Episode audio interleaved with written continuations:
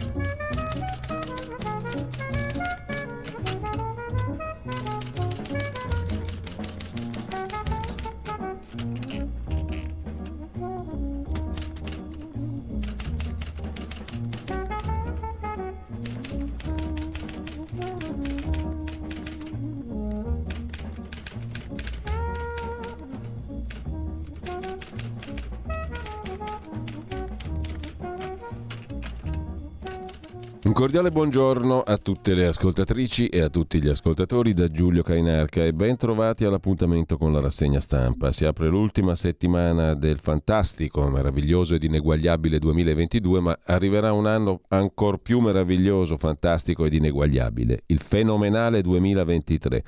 Sono le 7.31 e martedì 27 dicembre.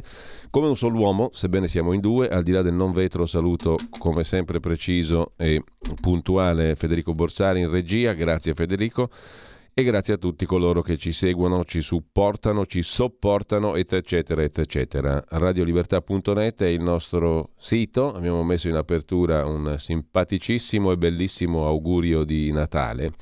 Se andate sul sito ve lo trovate lì, radiolibertà.net, ma anche la nostra pagina Facebook di Radio Libertà si apre con questo bellissimo augurio di Natale.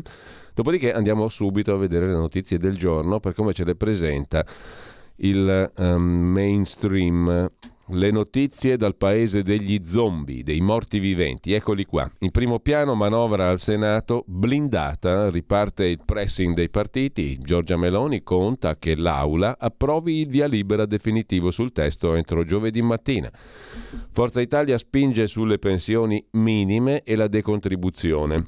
Per la Premier gli scogli del MES, il Meccanismo Europeo di Stabilità, e delle nomine nelle società partecipate dallo Stato, le poltroncine, le poltroncione. Tra i forzisti si registra un'apertura sul Meccanismo Europeo di Stabilità, il MES, ma la leader di Fratelli d'Italia resta contraria. Così ce la racconta dal paese degli zombie l'agenzia ANSA. Secondo titolo, la fuga grazie alle impalcature. Stiamo parlando del Beccaria, carcere minorile di Milano. Uno si è calato col lenzuolo, come da letteratura classica, domato l'incendio al carcere minorile di Milano. In ospedale 4 agenti per intossicazione, ripresi 2 fuggitivi, un terzo si riconsegna a Salvini. Vanno messe in sicurezza, dice il leader leghista, tutte le carceri. A proposito di Milano e di Salvini, rapinato il figlio di Matteo Salvini, l'avrete già straletto e stravisto dappertutto, recuperato il telefonino.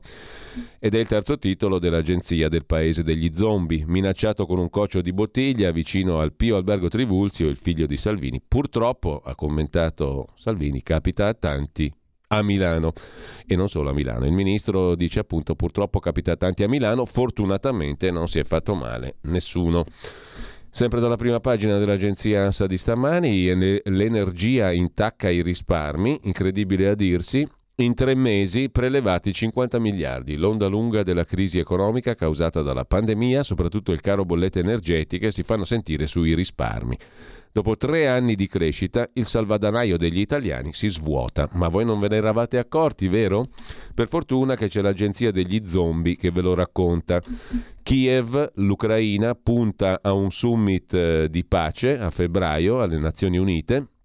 Natale di bombe nel paese, un drone ucraino attacca in Russia, Putin si dice pronto a negoziare ma è l'Ucraina che non vuole, dice Putin, e Zelensky per la sua parte: per Natale non aspetteremo un miracolo, lo creiamo noi. 16 morti nei bombardamenti su Kherson. In Brasile è sventato un attentato per impedire l'insediamento di Lula. Con bombe voleva provocare caos e intervento militare, un arrestato. Il Papa chiede pace per l'Ucraina. L'Iran fa atterrare un aereo. A bordo la famiglia di Daei, l'aereo partito da Teheran diretto a Dubai è stato fatto atterrare sull'isola di Kish. A bordo la moglie e il figlio dell'ex calciatore allenatore, oggetto di minacce per il suo appoggio alle proteste in Iran. Poi la tempesta artica che continua a flagellare gli Stati Uniti, gelo senza tregua, 50 morti, disastro a Buffalo, dichiarata zona di guerra. 4 le vittime in Canada su un pullman, su un autobus rovesciato per il ghiaccio, oltre 200.000 persone senza corrente. E la tempesta del secolo non è ancora finita. E sempre dalla prima pagina dell'agenzia ANSA di stamani, maratona di trapianti a Torino, 24 interventi in 100 ore, trapiantato anche un fegato da un donatore di 97 anni, scrive l'agenzia ANSA con foto dell'ospedale Molinette di Torino. Senza una casa, famiglia con 3 bambini da mesi dorme in auto. La cronaca, la storia di Ignazio e di sua moglie Milena Legnano. Hanno 3 figli, 2 bimbe di 7-8 anni, il piccolo Ethan, nato lo scorso 6 dicembre e ricoverato in un ospedale di Milano per una serie di complicanze mediche sorte dopo il parto. Infine la morte di Frattini, l'ex ministro tra le altre cose degli esteri, esponente di primo piano di Forza Italia. Oggi funerali a Roma, l'omaggio dell'intero mondo politico e della politica a Palazzo Spada. Urso, il ministro Urso ha detto è stato un autentico servitore dello Stato.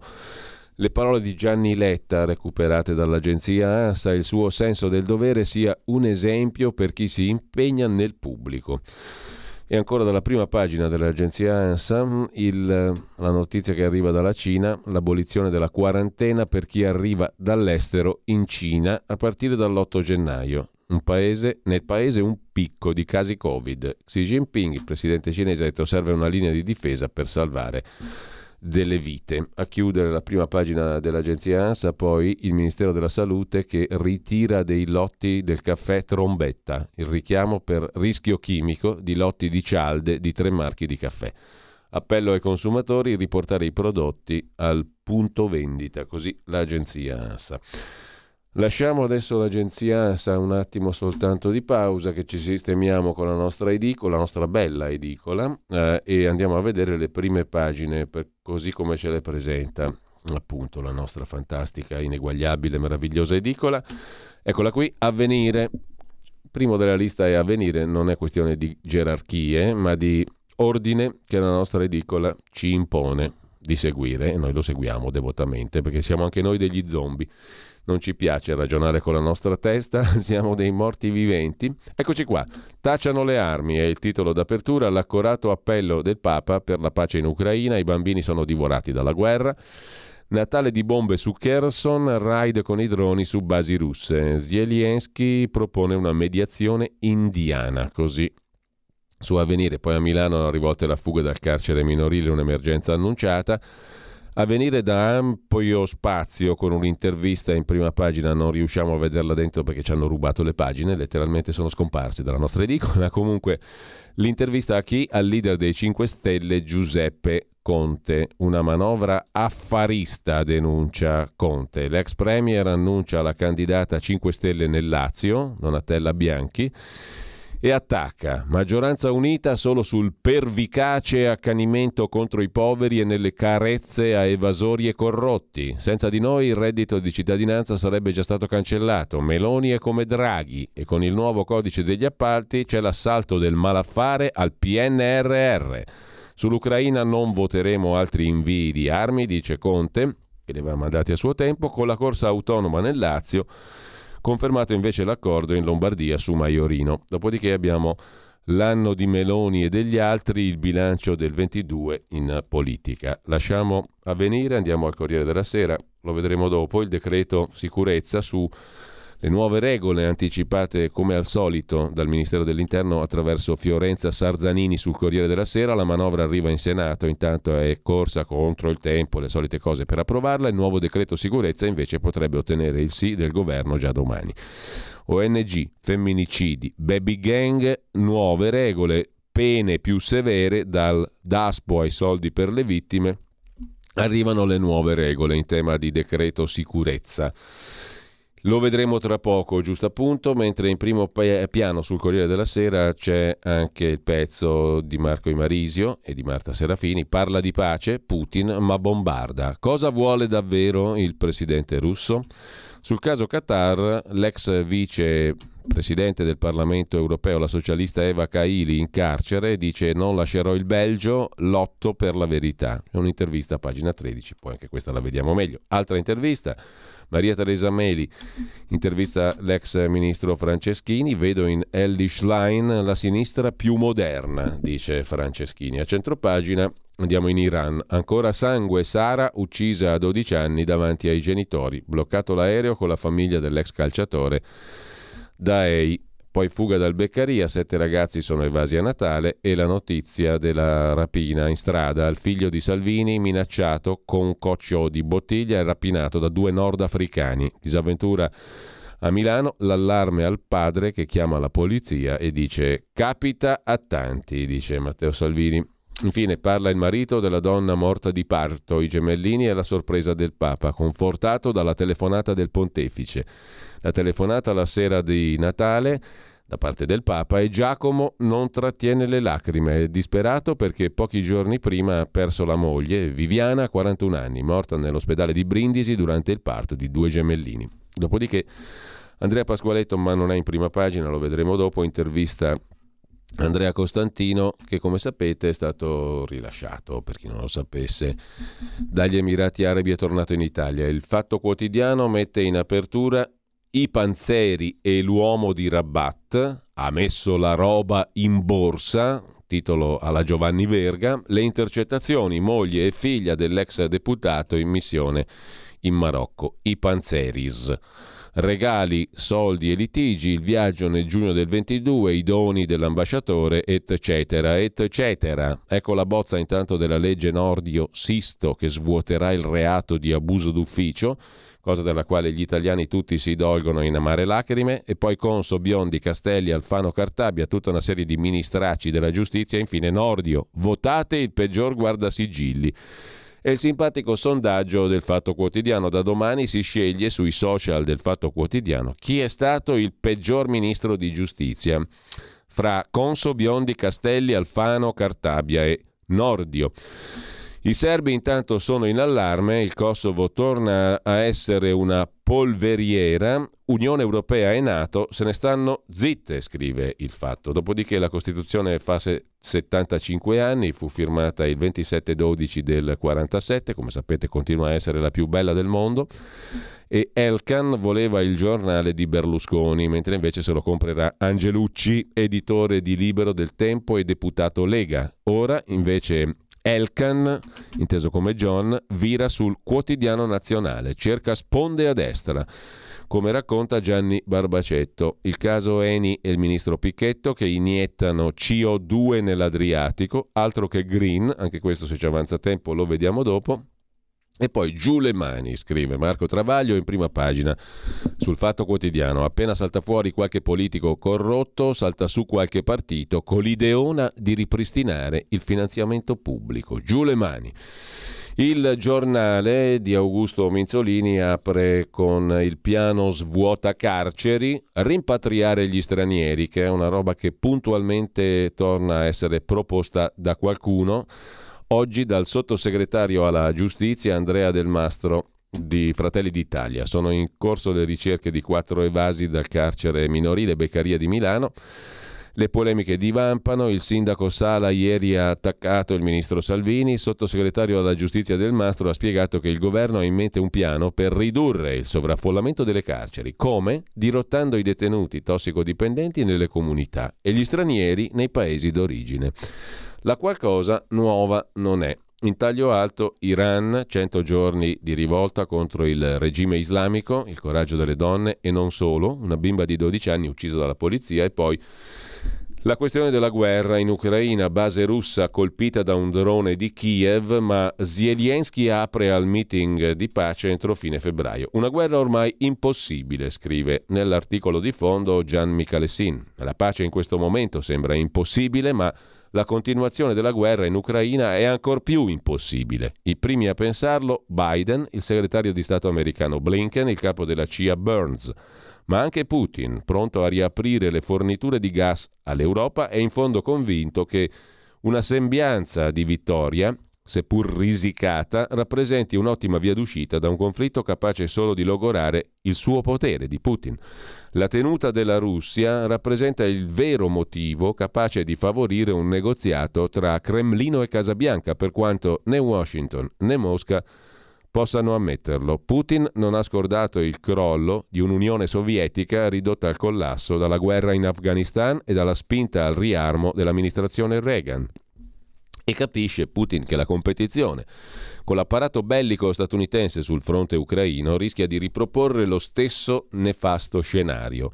Ma per Casa Bianca e CIA una Russia nel caos e 6.000 testate nucleari pronte a finire in mani ben più incontrollabili di quelle attuali rappresentano una prospettiva assai più inquietante dell'attuale conflitto, anche perché risorse energetiche e materie prime sfuggite al controllo del Cremlino trasformerebbero la Cina nella principale potenza mondiale, ma Washington, prontissima, guarda caso, a far coincidere l'invito di Volodymyr Zelensky al Congresso con l'annuncio di un'imminente partita negoziale, ha altre buone ragioni per trattare. Grazie al pacchetto comprendente i missili Patriot, promesso il 21 dicembre, le forniture militari garantite a Kiev da Biden superano i 21,9 miliardi in dollari, un record che sancisce il passaggio dell'Ucraina nell'orbita della NATO, una realtà difficilmente modificabile e ben più cruciale nel quadro della strategia statunitense dell'eventuale ritorno all'Ucraina di Crimea, Donetsk o Lugansk,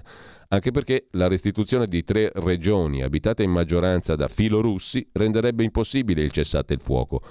Ma, conclude Gian Michelessin sul giornale, a rendere ancor più inaccettabile la continuazione della guerra s'aggiunge la condizione di Gran Bretagna e Unione Europea.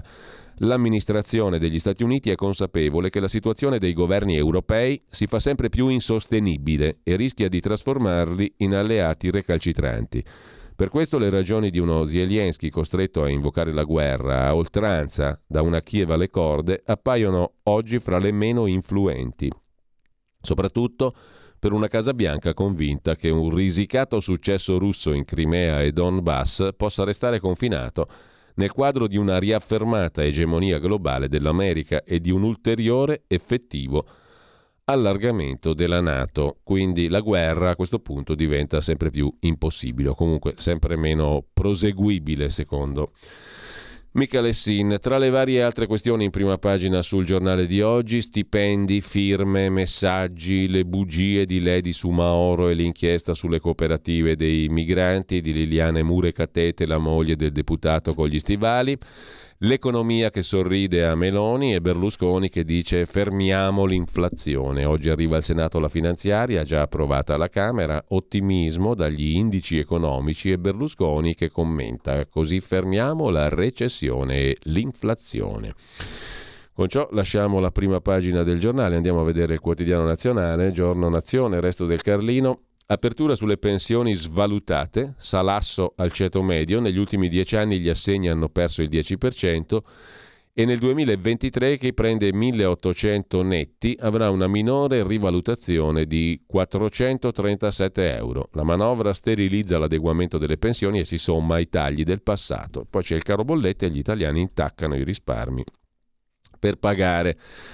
Ragazzi dentro è il titolo principale del quotidiano nazionale dedicato all'evasione dal carcere minorile Beccaria di Milano. Ripresi 3 su 7, la giudice dice troppi reati fra i giovani. La violenza oggi dilaga, virgola, signora mia, punto esclamativo. Con ciò lasciamo il quotidiano nazionale, andiamo al Mattino di Napoli, la manovra blindata, ma anche un'intervista al ministro dell'ambiente Gilberto Pichetto Frattin, che annuncia, tenetevi forte, saremo inflessibili sull'abusivismo, è uno dei mali peggiori da combattere. Una cosa è condonare una finestra, altro sono le costruzioni in assenza di piani regolatori, dice inappuntabilmente il ministro Pichetto Frattin, commentando il caso di Ischia, e aggiunge siamo un paese soffocato dalla burocrazia, come a casa Micciola, 12 anni di immobilismo, senza fare nulla. Parole del tutto inappuntabili, ineccepibili, perfette. Mentre sempre dalla prima pagina del quotidiano napoletano, boom di turisti per Capodanno ma è caos movida, Napoli low cost, a basso costo, si va verso il tutto esaurito grazie appunto a prezzi contenuti per soggiorni in città e movida caos. È un flop l'ordinanza comunale che puntava a contenere la ressa nella zona dei baretti di Chiaia e del Vomero.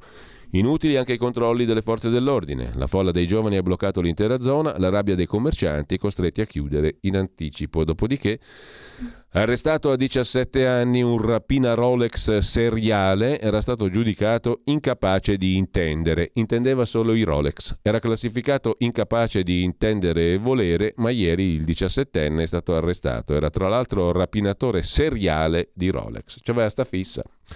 Mentre sempre dalla prima pagina andiamo al Tempo di Roma, manovra allo sprint finale, il governo non si ferma, neanche sotto Natale, questi sono veramente un rullo compressore, il testo blindato in Senato, l'esecutivo porrà la fiducia, via libera atteso giovedì.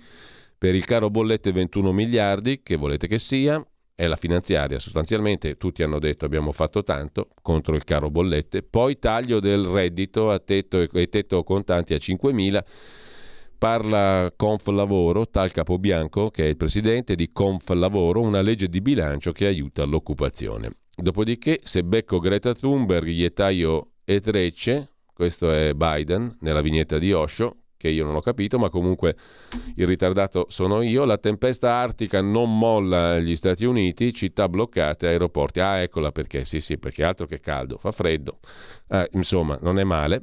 Poi la politica piange Frattini, un uomo di pace, lo ricorda Luigi Bisignani. L'idea del ministro della Cultura, ex direttore del TG2 San Giuliano, ingresso al Pantheon gratis solo per i romani. E a centropagina allarme carceri dopo l'evasione. Con ciò lasciamo il tempo, andiamo a vedere anche Repubblica. Agnelli Elkan Molinari, inteso come il direttore, le chat della cricca, il Qatar Gate, dalle carte dell'inchiesta belga emergono le conversazioni tra Panzeri e Giorgi per pilotare le decisioni del Parlamento europeo. Ciumbia, l'incontro segreto in un hotel di lusso di Bruxelles col ministro del lavoro del Qatar. Si sospetta la consegna del contante a Ciderboli, il regalo della flat tax per gli autonomi fino a 8.000 euro in più. Urca, che ingiustizia. Poi c'è un'intervista a Berlusconi a tutta pagina 9. Ora voglio la riforma della giustizia, dice Silvio Berlusconi tramite Repubblica di Agnelli Elkan. La realtà e la commedia del MES spiegate da Ezio Mauro, da par suo, e l'Ucraina che colpisce una base aerea in Russia. Dopodiché in Nord America l'era glaciale, per quello c'era la battuta di Osho, no? Ovviamente, se becco a Greta Thunberg gli taglio le trecce. Altro che riscaldamento globale, c'è un ghiaccio terribile. E poi Faradiba, la vedova dello Shah in Iran, il mio cuore sanguina per l'Iran. Nonno Alberto, il Mondadori sconfitto, a pagina di Cultura, Alberto Mondadori ritratto con Hemingway. E poi andiamo alla consorella Agnello Elcaniana, ovvero La Stampa di Torino, che apre col PNRR, che non è una pernacchia ma un piano di rinascita, di resilienza, eccetera eccetera. PNRR, se lo dite così suona come una pernacchia, ma non è vero, è un mirabile prodotto della mirabile politica dell'Unione Europea a beneficio di tutti gli stati membri, soprattutto dei più poveri come l'Italia, che povera non è ma viene raccontata spesso anche così, bisognosa, mettiamola così. Tajani, il ministro degli esteri, in una memorabile intervista alla Stampa di oggi chiede che l'Unione Europea sia flessibile. Intervista al vice premier, recovery e patto di stabilità vanno riformati, dice Tajani, che oltre che ministro degli esteri è anche vice premier. C'è un altro ministro che assicura obiettivi raggiunti, è il ministro Fitto. Quali obiettivi? Quelli della pernacchia, cioè del PNRR. Sono l'assunzione di nuovi ricercatori, gli ultimi ostacoli e l'assegnazione di alloggi per gli studenti universitari, roba che scotta. La Commissione Europea ha chiesto dettagli su chi li otterrà e dove. Pensate quanto è attenta l'Europa. Assunzione di nuovi ricercatori e assegnazione di alloggi per gli studenti universitari nel PNRR. Il ministro Fitto però ha assicurato che gli obiettivi sono raggiunti. L'Europa ha avuto le risposte che voleva. Entro il 31 dicembre partirà la richiesta formale a Bruxelles per l'assegnazione della terza rata da 20 miliardi del recovery plan del PNRR. Per quanto concerne il reddito di cittadinanza, sulla Stampa in prima pagina la storia di Salvatore Caputo. Quanto sia fragile il lavoro, questo cittadino italiano lo ha imparato presto. A 47 anni ammette di avere avuto solo occupazioni precarie o in nero, manovale, magazziniere, corriere, agente di commercio. Nella sua vita ha fatto di tutto, ma senza gli aiuti noi siamo schiavi, senza il reddito di cittadinanza. Veronica De Romanis, moglie di un augusto banchiere della Banca Centrale Europea e di tante altre belle cose, economista a sua volta, si occupa di quanto è giusto abolire i lavori congrui. I beneficiari del reddito di cittadinanza potranno continuare a rifiutare un'offerta di lavoro non congruo, ossia distante da casa o incoerente con la propria esperienza e formazione. L'emendamento dalla maggioranza è saltato. Giusto abolire i lavori congrui, scrive De Romanis, e va beccate così. Mentre sempre dalla prima pagina della Stampa di Torino, Luigi Manconi contro Salvini, lo show di Salvini sull'inferno celle. Fa certamente bene il vice premier Matteo Salvini a recarsi a visitare l'istituto penale per i minorenni Cesare Beccaria di Milano, dal quale negli scorsi giorni sono evasi 7 giovani. Lo show. Se lo fa qualcun altro non è show. Dipende, perché dipende da chi è il soggetto. In un caso è benemerito, in un altro caso è show. La differenza non è il fatto, ma chi lo compie. Sempre dalla prima pagina poi della Stampa di Torino, Ucraina, la finta di Putin, l'offerta di trattare la pace, i raid sui civili. E poi Paolo Crepet, se non discute il PD sparisce, c'è bisogno dello psicologo, insomma, per il Partito Democratico, e Crepet arriva. La Verità, ovvero la nostra Pravda di Maurizio Belpietro, finalmente dopo tante balle c'è la verità, come sempre, la Pravda, perché noi siamo un po' così antichi, siamo un po' nostalgici, ci piace la Pravda. In Estonia c'è la gemella della finta ONG dei Giorgi, scrive Giacomo Amadori. A Tallinn la chiave per i segreti del Qatar Gate. La società è identica a quella poi ceduta al barista sloveno, compagno della figlia di Panzeri. Vi siete persi, fate male, leggete La Verità, la Pravda. Le due equality sono nate quando il padre era eurodeputato e non poteva essere remunerato da soggetti terzi. Così in apertura La Verità. Di spalla Silvana De Mari, che ci ricorda che la persecuzione degli armeni continua, ma tutti la ignorano. Non c'è solo la guerra in Ucraina. E cita Silvana De Mari il bellissimo libro e dolente libro, scrive la dottoressa De Mari, di Antonia Arslan sullo sterminio degli armeni, la masseria delle allodole. La scrittrice vive a Padova, è anche ben conosciuta dalle ascoltatrici e dagli ascoltatori di Radiolibertà, abbiamo avuto la fortuna di parlare con lei tante volte. Altro libro imperdibile sullo sterminio degli armeni è I peccati dei padri, ne avevamo parlato anche di questo libro con l'autrice Jovan Nash Marshall, Negazionismo turco e genocidio armeno.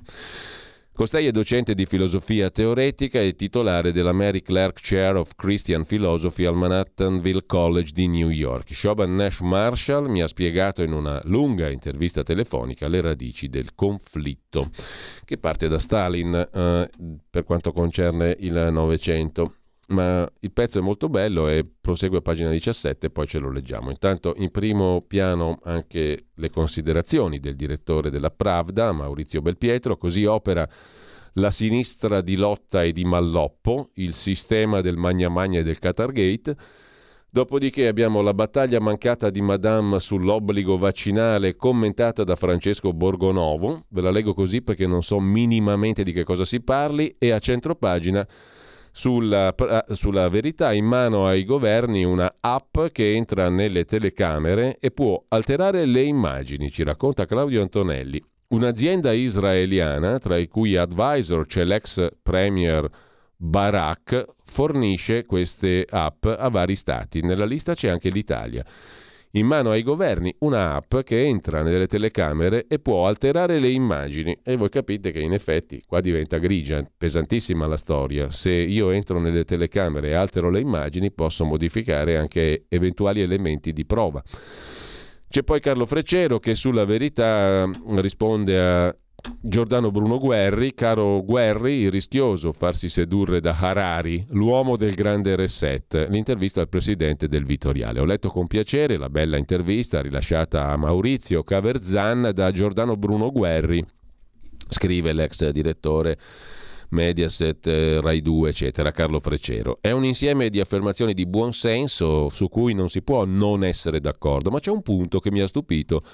Guerri si dice affascinato tra gli autori moderni dai libri di Yuval Noah Harari. Identifica Harari con autore letterario, mentre per me è molto di più. È l'autore del copione che da 3 anni va in onda nella vita reale ad opera del World Economic Forum. È il teorico del futuro che ci aspetta a breve. È un utopista con una differenza fondamentale rispetto a tutti gli altri. È un uomo rischioso, l'uomo del grande reset. Anche questo poi lo leggiamo meglio.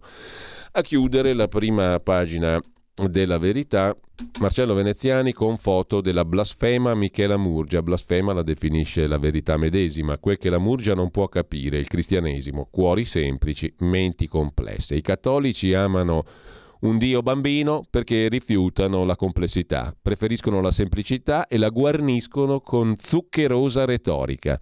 Il Natale col suo presepe sarebbe la prova di questo infantilismo dei credenti farcito di retorica puerile. Questa in sintesi la tesi di Michela Murgia. Giorgio Gandola si occupa del figlio di Salvini rapinato a Milano da 2 africani o nordafricani armati di bottiglia. La città di Beppe Sala è sempre più insicura. Mentre Libero si occupa in prima pagina dei conti veri, quanto aumentano le pensioni, a gennaio incrementi da 40 a 140 euro al mese, super rivalutazione per le minime, bonus per chi ha più di 75 anni. Dai 2.000 euro l'adeguamento non copre tutta l'inflazione. Così Sandro Iacometti, la manovra di bilancio è chiusa. I pensionati possono finalmente iniziare a fare 4 conti e Libero fa i conti veri, giusto appunto. A gennaio incrementi da 40 a 140 euro al mese. Le minime saranno rivalutate corposamente, c'è il bonus per chi ha più di 75 anni. Dai 2.000 euro in su l'adeguamento non copre tutta l'inflazione. Mentre l'altro argomento principale, oltre al figlio di Salvini rapinato da 2 nordafricani, è un'intervista di Pietro Senaldi, molto lunga, a Stefano Bonaccini, presidente PD dell'Emilia Romagna e candidato alla guida del Partito Democratico. Conte, Calenda e Renzi giocano per la Meloni, sintetizza Libero in prima pagina.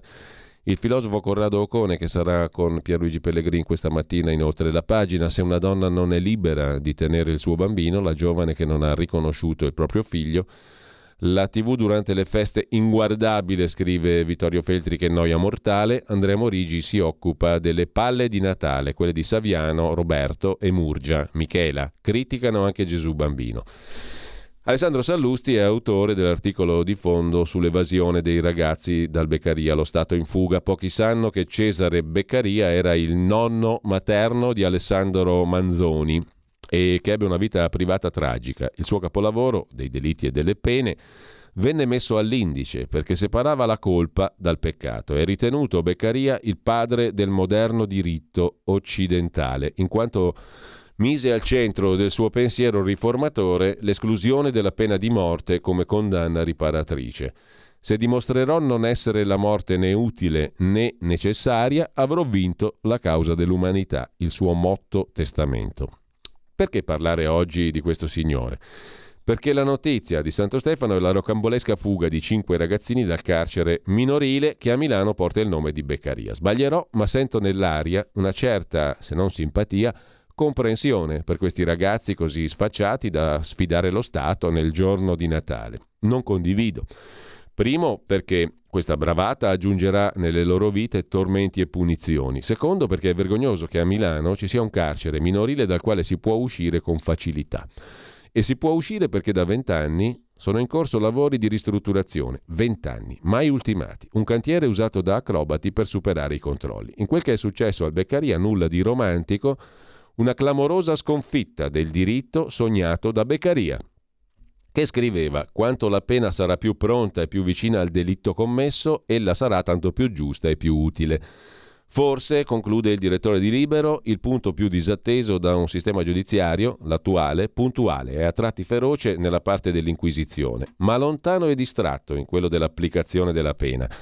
Un esempio, nelle stesse ore della grande fuga dal Beccaria, 2 persone di colore rapinavano del cellulare, poco distante da quel carcere, il figlio di Matteo Salvini. Non ne faccio una questione per il cognome della vittima, accade tutti i giorni in tutte le città d'Italia.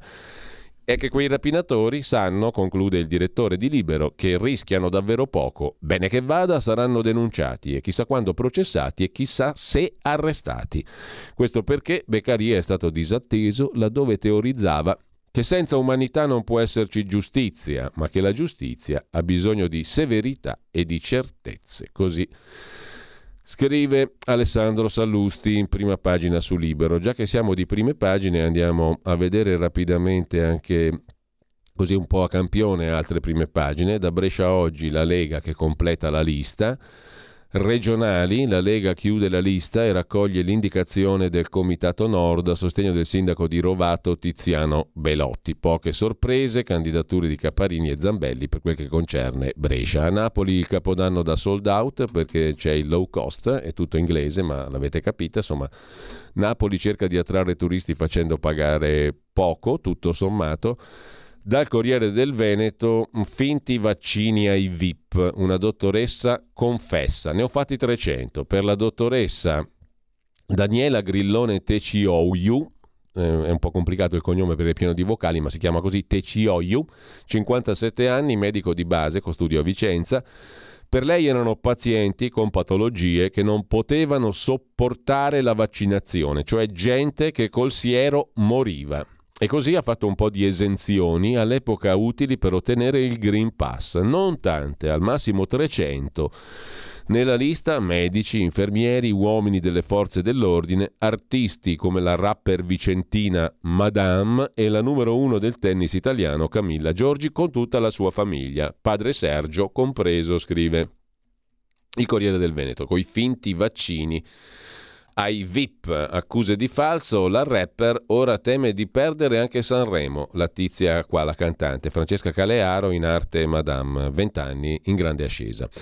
Per quanto concerne ancora la Lega in Veneto, Roberto Marcato, il potente assessore allo sviluppo economico della Giunta Zaia, scrive il Corriere del Veneto, sarebbe pronto a dare le dimissioni. Persone a lui vicine lo confermano, l'interessato sta zitto. Ci sarebbe un piano politico dietro la decisione, cioè l'intenzione di ritagliarsi nella Lega un ruolo più politico. Di lui si parla come possibile candidato alla segreteria o al dopo Zaia. Marcato rientrerebbe in Consiglio regionale rispedendo fuori il salviniano Pan, entrato come primo dei non eletti. Mentre sui minori stranieri una diffida al governo, questo ce lo racconta il Corriere di Bergamo, è il sindaco di Bergamo Gori che ha scritto una lettera diffida al Ministero del Lavoro e Politiche Sociali, al Dipartimento Immigrazione Viminale, a Prefettura. In 5 pagine il sindaco Gori spiega il problema della collocazione dei minori stranieri non accompagnati. Costano troppo, insomma, dice il sindaco di Bergamo, presentando il conto di una spesa che incide assai sul bilancio del comune di Bergamo. Dal 2016 a oggi 4.657.000 euro che il comune non ha ricevuto.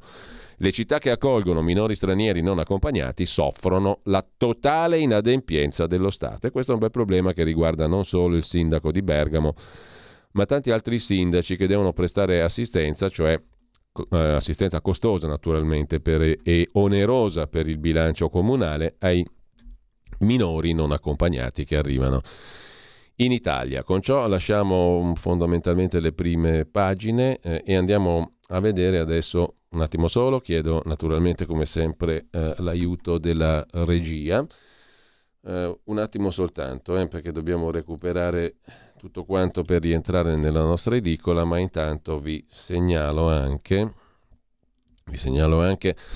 i 2 articoli, le prime pagine. Intanto ci manca ancora da vedere la prima pagina del Domani, che il quotidiano di Carlo De Benedetti, che si apre con la Cina che si esercita ancora per la guerra mondiale sui confini di Taiwan, pezzo di Michelangelo Cocco turco, professore ordinario anglista, del Centro Studi sulla Cina Contemporanea. Mai così tanti caccia di Pechino hanno violato la linea mediana in un solo giorno.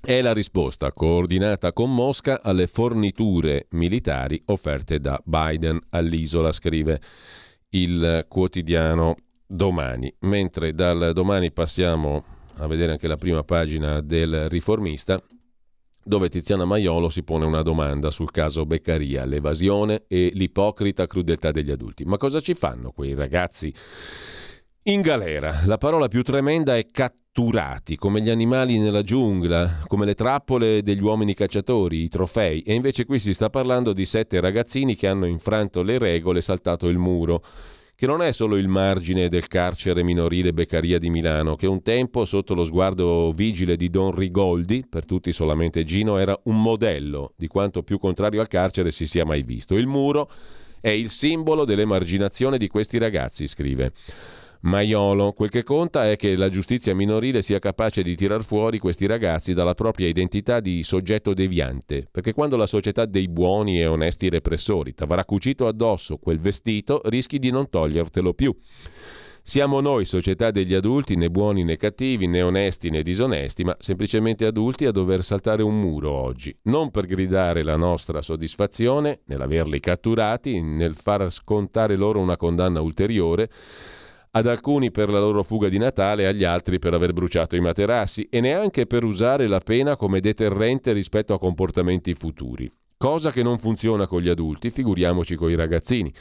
Potrà parere scandaloso, ma lo dice il codice di procedura penale minorile, il fatto che la detenzione debba essere uno strumento residuale, l'ultima spiaggia, dopo il fallimento di soluzioni alternative. Il pericolo è che la detenzione, in luogo di essere utile al cambiamento, ottenga l'effetto opposto, cioè la conferma dell'emarginazione, il rafforzamento dell'immagine identitaria di sé come soggetto deviante. Ma cosa ci fanno quei ragazzi in galera? Si domanda Tiziana Maiolo. Facciamo giusto in tempo a citare Italia Oggi 7, che esce oggi invece che il lunedì. Oggi post Santo Stefano, conti bancari trasparenti è il titolo d'apertura del quotidiano diretto da Marino Longoni. Le unità di informazione finanziaria dei paesi europei potranno accedere all'anagrafe dei rapporti dei 27 stati. È una delle novità della riforma dell'antiriciclaggio. Un'eterna rincorsa tra guardie e ladri, scrive in prima pagina il direttore di Italia Oggi 7 Marino Longoni. E adesso largo agli zombie. Cranberries. E poi torniamo ai due articoli, anzi segnaliamo i due articoli che parlano del caso di Andrea Costantino, i due unici giornali, i due unici articoli oggi che compaiono sulla carta stampata.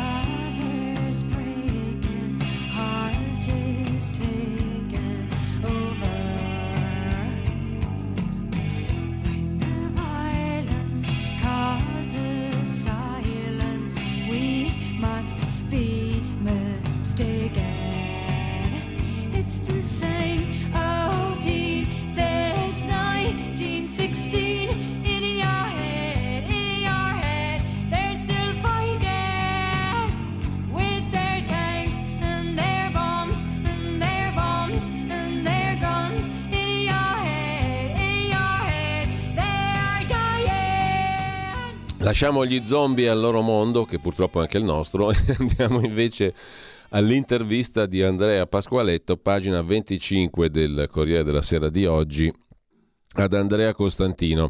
In cella ad Abu Dhabi tra cibo in terra e sevizie, titola il Corriere della Sera virgolettando, i miliziani dell'ISIS tentarono di uccidermi. A Milano l'imprenditore è rientrato, scrive il Corriere, dopo 21 mesi. Era il 1 maggio di quest'anno, la festa del sacrificio dopo la fine del Ramadan. Al termine di un'ispezione alle 4 del mattino, una delle tante in cui camminano sul cibo, ti mettono nudo e ti danno nuove tuniche bordate di rosso, 2 dell'ISIS decidono che vogliono ammazzarmi, così di colpo, perché sono cristiano e avevo pregato. I 2 mi saltano letteralmente addosso e per fortuna che intervengono 2 ragazzi yemeniti e un siriano a difendermi. Ho portato a casa la pelle per miracolo. Qualche giorno prima un altro dell'ISIS mi voleva tagliare la testa. Si apre con questo racconto l'intervista di Andrea Pasqualetto ad Andrea Costantino, che ha ancora negli occhi quelle brutalità, scrive il Corriere della Sera. Carcere di Al-Wathba, Abu Dhabi, 15 mesi che non si dimenticano. Era entrato nel marzo 21, dopo essere stato arrestato in un hotel di Dubai. Ne è uscito il 30 maggio di quest'anno, contestualmente alla condanna del Tribunale degli Emirati Arabi a una pena pecuniaria di 540.000 euro per avere favorito il terrorismo. Poi Costantino, 50enne milanese, professione trader, commerciava prodotti petroliferi nel paese arabo, ha trascorso oltre 6 mesi in una dépendance dell'ambasciata italiana di Abu Dhabi fino all'antivigilia di Natale, quando è arrivato la lieta notizia. Lo Stato italiano ha pagato, lui si è impegnato a restituire la somma ed è potuto rientrare in Italia.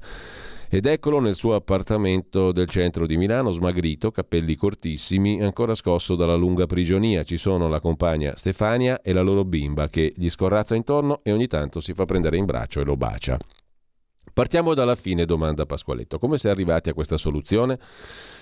A cambio di governo in Italia, risponde Andrea Costantino, gli Emirati Arabi hanno concesso uno sconto del 50% della pena pecuniaria. Rimanevano così 270.000 euro da pagare. Il dottor Vignali della Farnesina, che ringrazio per quel che ha fatto, ha trovato l'escamotage tecnico. Com'è stato il rientro? Non mi sembra ancora vero. La mia famiglia, i figli, Milano, il Natale. Stefania è venuta con la bambina a prendermi a Malpensa. Stava dormendo, si è svegliata, non mi si è più scollata di dosso. Un'emozione indescrivibile. Dopo 21 mesi davvero duri, soprattutto il primo anno. Il carcere era l'inferno, 14 detenuti in 16 metri quadri. Il cibo te lo buttavano per terra, spedizioni punitive organizzate dai capò, pestaggi. Una volta succede che faccio lo sciopero della fame per essere spostato dopo che i topi mi avevano morso e vengo punito in manette coi piedi incatenati per 12 ore sotto il sole. Per non parlare delle sevizie fisiche e delle torture, ammanettato al pianale di un blindato con le bende agli occhi, mentre loro si divertivano a frenare, sbandare, accelerare. Lo Stato ha dunque anticipato la somma. Si sente ancora un cittadino di serie B? Domanda Andrea Pasqualetto. Adesso sono a casa, risponde Andrea Costantino, ma a differenza degli altri prigionieri politici io devo pagarmi il riscatto e rimborsare la somma all'Agenzia delle Entrate come da impegni presi. Sono stato trattato diversamente, se mi chiede le ragioni gliele dico. Sono imprenditore, sono bianco, sono cattolico. Lei si considera prigioniero politico, ma l'accusa, dice Pasqualetto, l'intervistatore del Corriere della Sera, parla di collaborazione col terrorismo e di armi. Non crede che questo possa avere inciso? Come posso avere favorito il terrorismo, risponde Costantino, con 2 carichi di gasolio venduti allo Yemen, di questo stiamo parlando, autorizzati dagli stessi Emirati? Nello Yemen era in corso, nota del redattore, la guerra civile, nella quale intervenne anche Abu Dhabi contro gruppi considerati terroristici. Guardi, questo è l'articolo di legge che ha portato alla mia scarcerazione, interessi superiori dello Stato. Che farà ora? Devo ripartire da zero. Vedremo. Il mondo si sta spostando molto sull'energia verde. Il problema sono i soldi, perché per mettere in piedi qualsiasi attività devi averne e io in questo momento sono di fatto indigente. Mi hanno bloccato l'attività e confiscato tutti i conti, tenendosi il denaro. Non potevano farlo, ma l'hanno fatto. Con quello che avevo avrei pagato senza problemi anche i 540.000 euro. Comunque l'importante ora è essere qui. Qualcosa di cui si pente? No. I carichi erano leciti. Lei ringrazia Vignali. E il governo? Devo riconoscere che Salvini si è dato molto da fare. La Meloni, che aveva promesso molto, un po' meno, conclude Andrea Costantino. Questa conversazione è sul Corriere della Sera di oggi, a pagina 25. Mentre l'altro unico articolo trovato oggi sui giornali su questa questione è quello di Francesco Storace, che abbiamo pure sentito qui a Radiolibertà. L'italiano liberato deve pagare il riscatto, è il titolo dell'articolo a pagina 19 di Libero. Tre notizie in una, la prima bella, la seconda vergognosa, la terza allucinante, scrive Francesco Storace. La notizia bella è che Andrea Costantino, dopo quasi 2 anni di carcere negli Emirati Arabi, senza sapere perché, è finalmente tornato a casa per trascorrere il Natale coi suoi. È accaduto alla vigilia della festa, quando tutti, familiari e amici, immaginavano che sarebbe proseguita quella specie di clausura seguita a 16 mesi di prigione nella residenza dell'ambasciata italiana ad Abu Dhabi. Appelli a tutti, silenzio ovunque. Sembrava non dover finire mai, quando è arrivata la sorpresa di Natale con l'aereo che ha riportato Costantino in Italia, non certo un Falcon di Stato, atterrato a Milano alle 6.55 del 24 dicembre. Ad abbracciarlo la sua compagna Stefania e la loro figlia Agata di 5 anni, increduli tutti a partire da lui, che si è materializzato fisicamente a Radiolibertà, l'emittente vicina a Matteo Salvini, che ne ha seguito le traversie per lungo tempo e ha raccontato la sua liberazione e il rientro in patria.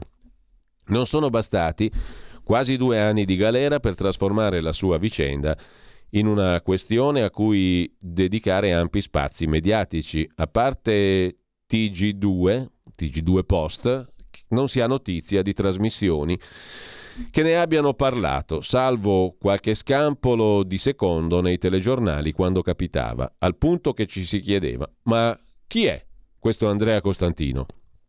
Semplice, scrive Francesco Storace, un italiano, un imprenditore che negli Emirati lavorava da tanti anni con gas e petrolio. A un certo punto lo hanno messo in mezzo come finanziatore di terroristi yemeniti senza produrre uno straccio di prova. C'era Luigi Di Maio, ministro degli esteri, che si era messo a litigare con gli Emirati, ma non per Costantino, che invece è diventato lo strumento per condizionare l'Italia. Ebbene, su tutta questa storia, quel che colpisce è che da sinistra, e questa è la seconda notizia, la notizia vergognosa, non hanno speso neanche una parola, né durante la detenzione né dopo la liberazione, con l'ulteriore paradosso che lui deve pure pagare. Primo italiano che per tornare in patria ha dovuto pagarsi il riscatto anticipato dallo Stato. Entro 2 anni dovrà saldare, altrimenti subentra l'Agenzia delle Entrate. Sembra una farsa, è una tragedia, scrive, direi ineccepibilmente, Francesco Storace oggi su Libero. Eppure è un italiano rimasto imprigionato per quasi 2 anni, ha convissuto in cella con i topi, ha parlato con un avvocato locale dopo 1 anno di galera. Tutto questo non ha smosso la sinistra, che si agita per altri, tipo Patrick Zaki. Costantino è un imprenditore, la sua colpa è quella di non appartenere alle ONG, ma di stare in Arabia a lavorare?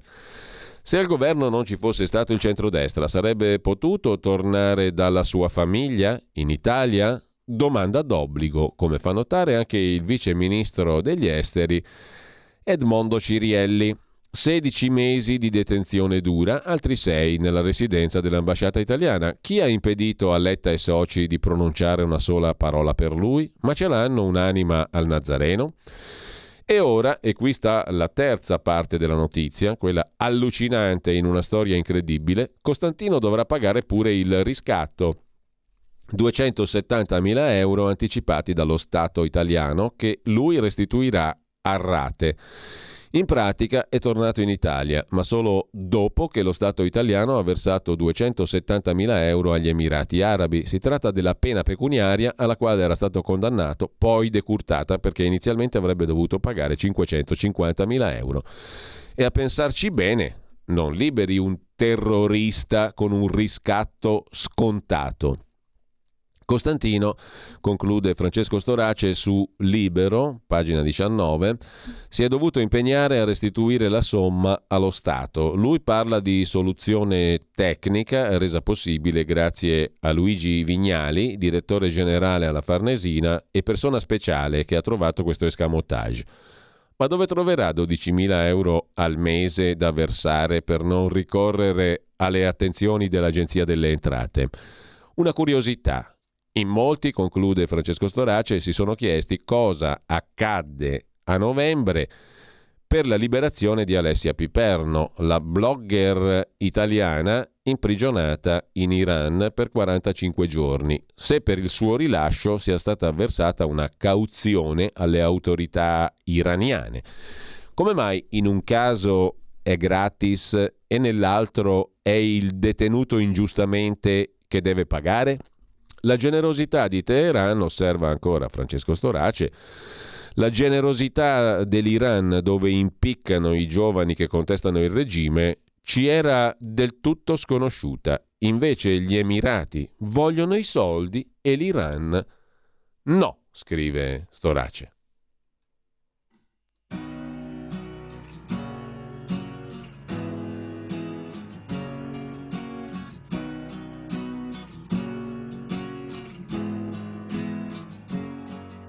Venite pure avanti, voi con il naso corto.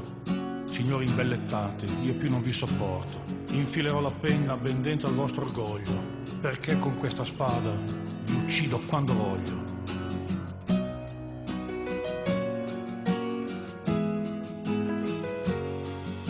Venite pure avanti, poeti sgangherati, inutili cantanti di giorni sciagurati, buffoni che campate di versi senza forza. Avrete soldi e gloria ma non avete scorza. Godetevi il successo, godete finché dura, che il pubblico ammaestrato e non vi fa paura. E andate chissà dove per non pagare le tasse, col ghigno e l'ignoranza dei primi della classe. Io solo sono un povero cadetto di Guascogna, però non la sopporto la gente che non sogna. Gli orpelli, l'arrivismo, all'amo non abbocco, e al fin della licenza io non perdono e tocco. Io non perdono e tocco. Facciamola finita, venite tutti avanti, nuovi protagonisti, politici rampanti. Venite portaborse, ruffiani e mezze calze, feroci conduttori di trasmissioni false, che avete spesso fatto del qualunquismo un'arte. Coraggio liberisti, buttate giù le carte, tanto ci sarà sempre chi pagherà le spese in questo benedetto assurdo bel paese. Non me ne frega niente se anch'io sono sbagliato, spiacere il mio piacere, io amo essere odiato. Coi furbi prepotenti da sempre mi balocco, e al fin della licenza io non perdono e tocco. Io non perdono e tocco.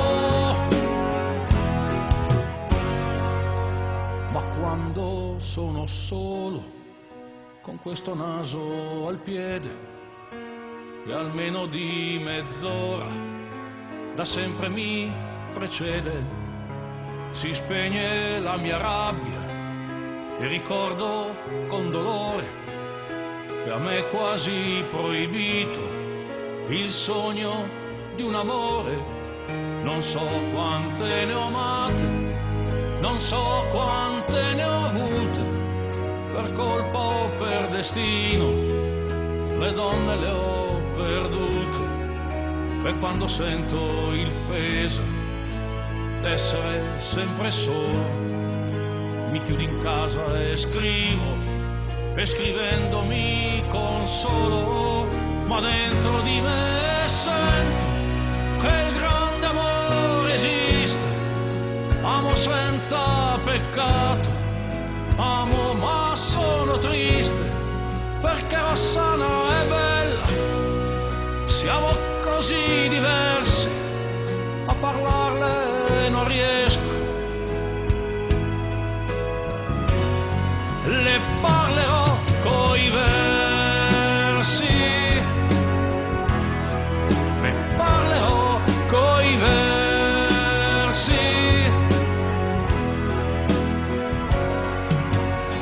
gente vuota, facciamola finita. Voi preti che vendete a tutti un'altra vita. Se c'è come voi dite un Dio nell'infinito, guardatevi nel cuore, l'avete già tradito.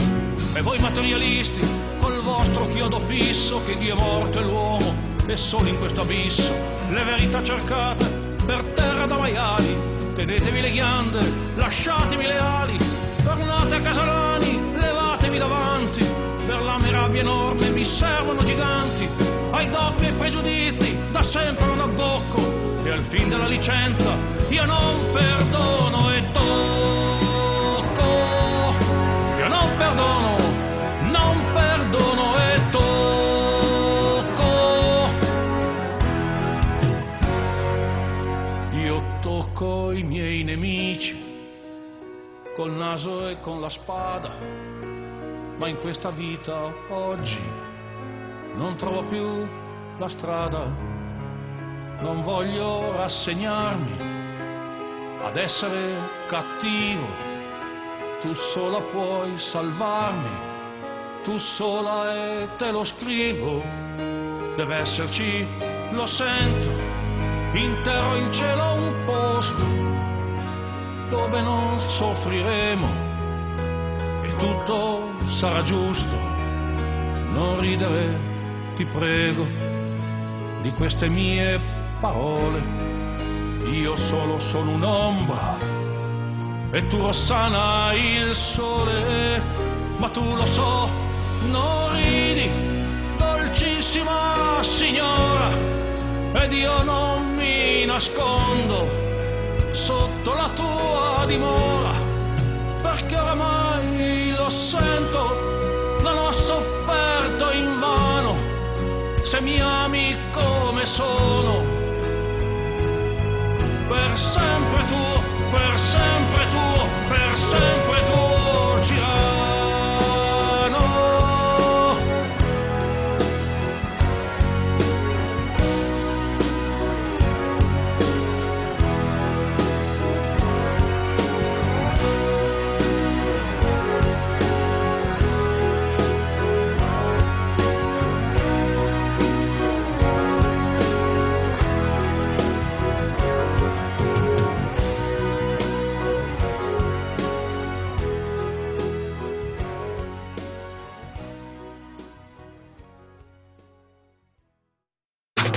Stai ascoltando Radiolibertà, la tua voce libera, senza filtri né censura. La tua radio.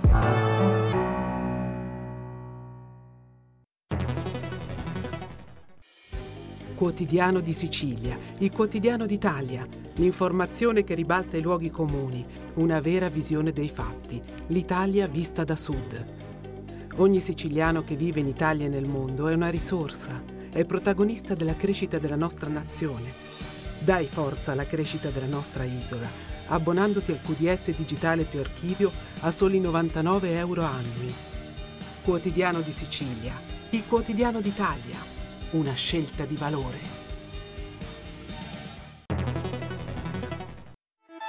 Stai ascoltando Radio Libertà, la tua voce libera, senza filtri né censure, la tua radio.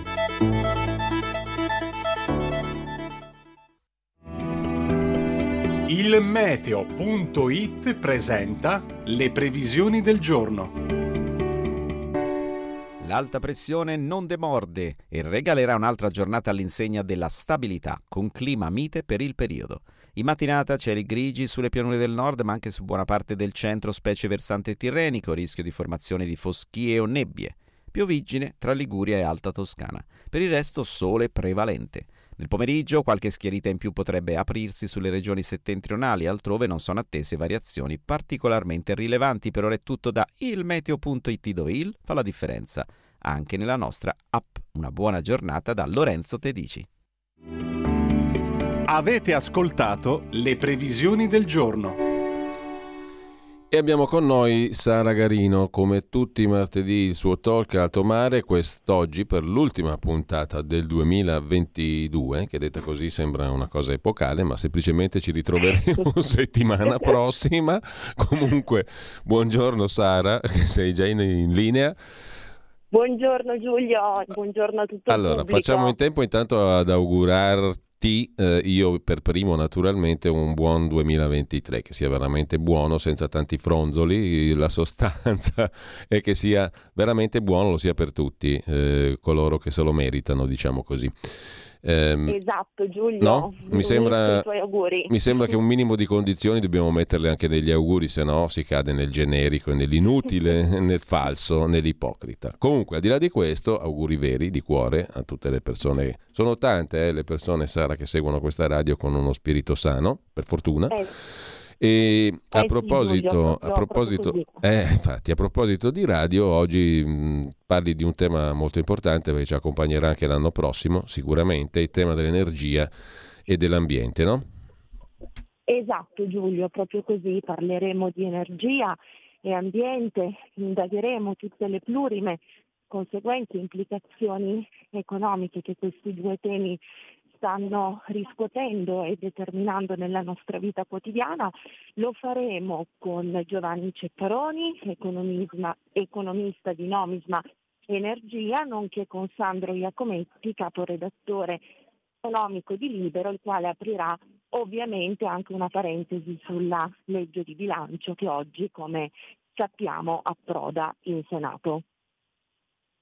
Bene, benissimo, allora l'appuntamento alle ore 12 con Sara Garino, Giovanni Ceccaroni, Sandro Iacometti, caporedattore di Libero, il tema quello dell'energia e dell'ambiente e i suoi impatti economici. Allora veramente mi sa che ne parleremo tanto quest'anno prossimo di questi argomenti. Grazie Sara, grazie davvero. Sì, grazie a te Giulia, ancora auguri a te e a tutto il pubblico, un abbraccione.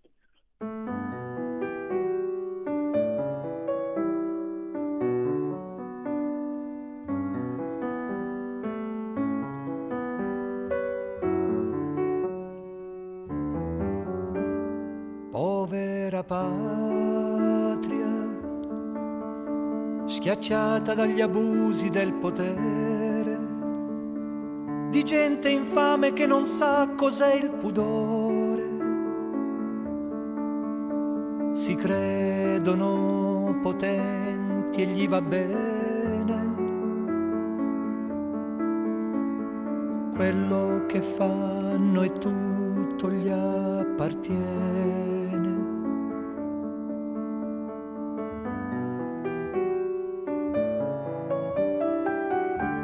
Tra i governanti, quanti perfetti e inutili buffoni, questo paese è devastato dal dolore,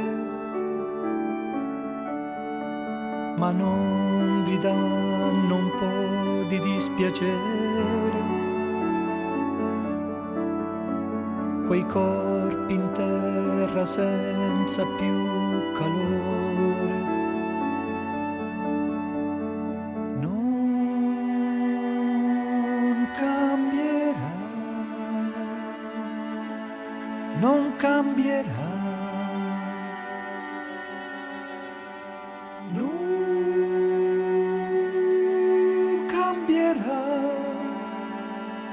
Forse cambierà, ma come scusare le iene negli stadi e quelle dei giornali? Nel fango affonda lo stivale dei maiali. Me ne vergogno un poco e mi fa male vedere un uomo come un animale. Non cambierà, non cambierà. Sì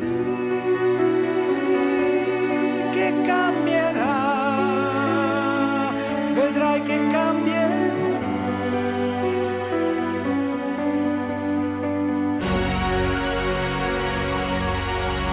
Può sperare che il mondo torni a quote più normali, che il cielo e i fiori, che non si parli più di dittature. Se avremo ancora un po' da vivere, la primavera intanto tarda ad arrivare.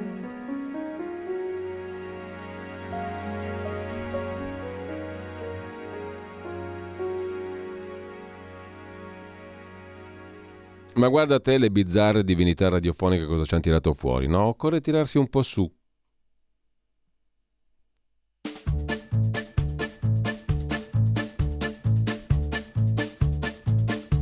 Io, Gigi, sono nato e vivo a Milano. Io non mi sento italiano, ma per fortuna o purtroppo lo sono.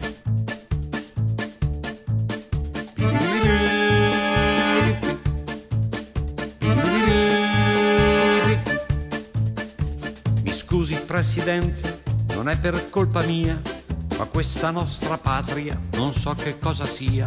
Può darsi che mi sbagli, che sia una bella idea, ma temo che diventi una brutta poesia. Mi scusi Presidente, non sento un gran bisogno dell'inno nazionale, di cui un po' mi vergogno, in quanto ai calciatori non voglio giudicare, i nostri non lo sanno o hanno più pudore. Io non mi sento italiano, ma per fortuna purtroppo lo sono. Mi scusi Presidente se arrivo all'impudenza di dire che non sento alcuna appartenenza, e tranne Garibaldi e altri eroi gloriosi non vedo alcun motivo per essere orgogliosi. Mi scusi Presidente, ma ho in mente il fanatismo delle camicie nere al tempo del fascismo, da cui un bel giorno nacque questa democrazia, che a farle i complimenti ci vuole fantasia. Io non mi sento italiano, ma per fortuna purtroppo lo sono. Questo bel paese pieno di poesia,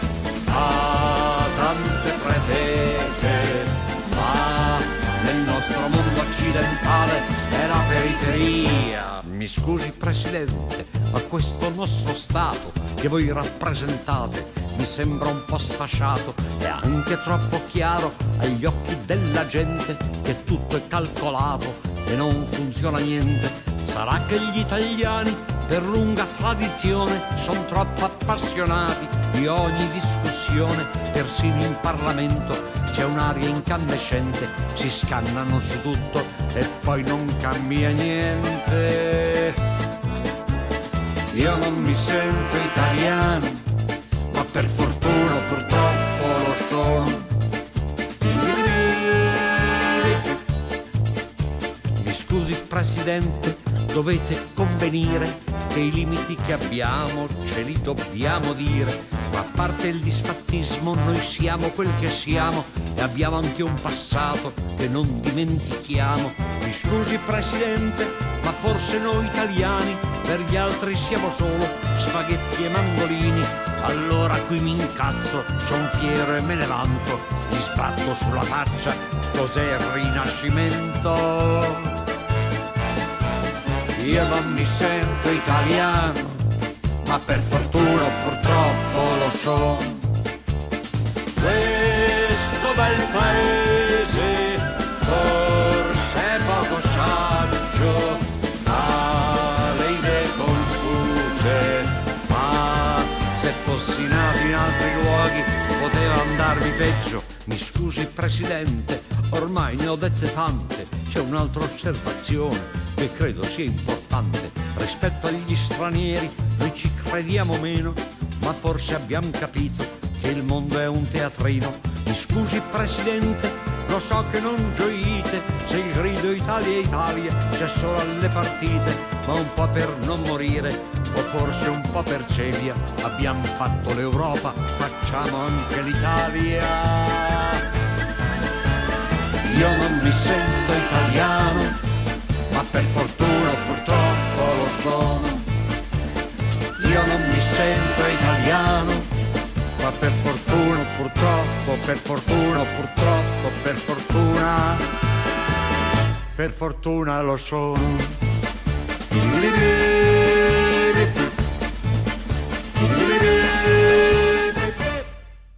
Non è abbastanza per tirarsi su? E allora? Parcheggi abusivi, applausi abusivi, villette abusive, abusi sessuali abusivi. Tanta voglia di ricominciare, abusiva.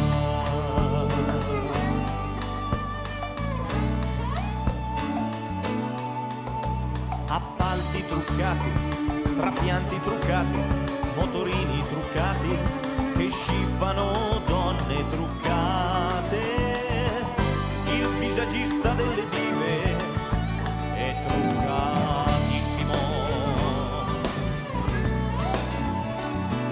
Ma Paveri e Papi, la donna Cannolo, una lacrima sul Cristo, Italia sì.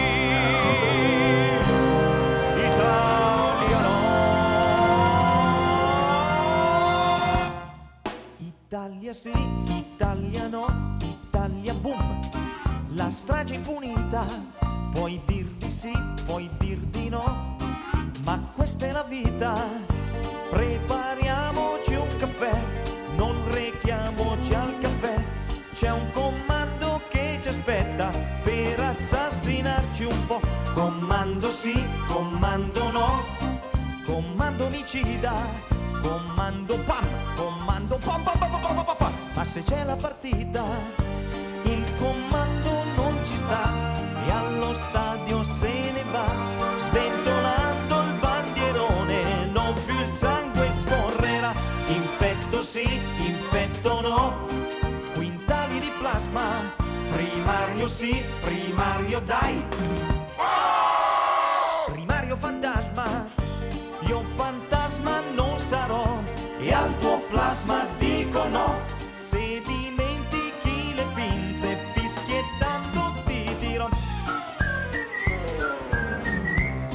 Ti devo una pinza, ce l'ho nella panza. Viva il crogiuolo di pinze, viva il crogiuolo di panza. Quanti problemi irrisolti, ma un cuore grande così, così, Italia sì, Italia no, Italia gnamme, se famo tu spaghi, Italia sob, Italia prot, la terra dei cachi, una pizza in compagnia, una pizza da solo, un totale di 2 pizze e l'Italia è questa qua. Fuffa fifi, fuffa fifi, Italia è viva, Italia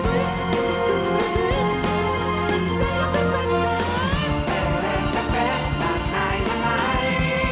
Una pizza in compagnia, una pizza da solo, in totale molto pizzo, ma l'Italia non ci sta. Italia sì, Italia no, Italia sì, Italia no. Wow, wow, wow.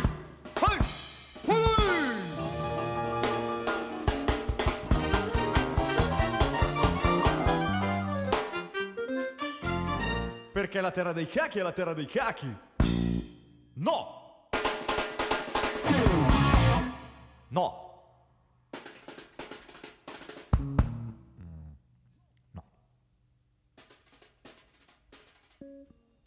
No!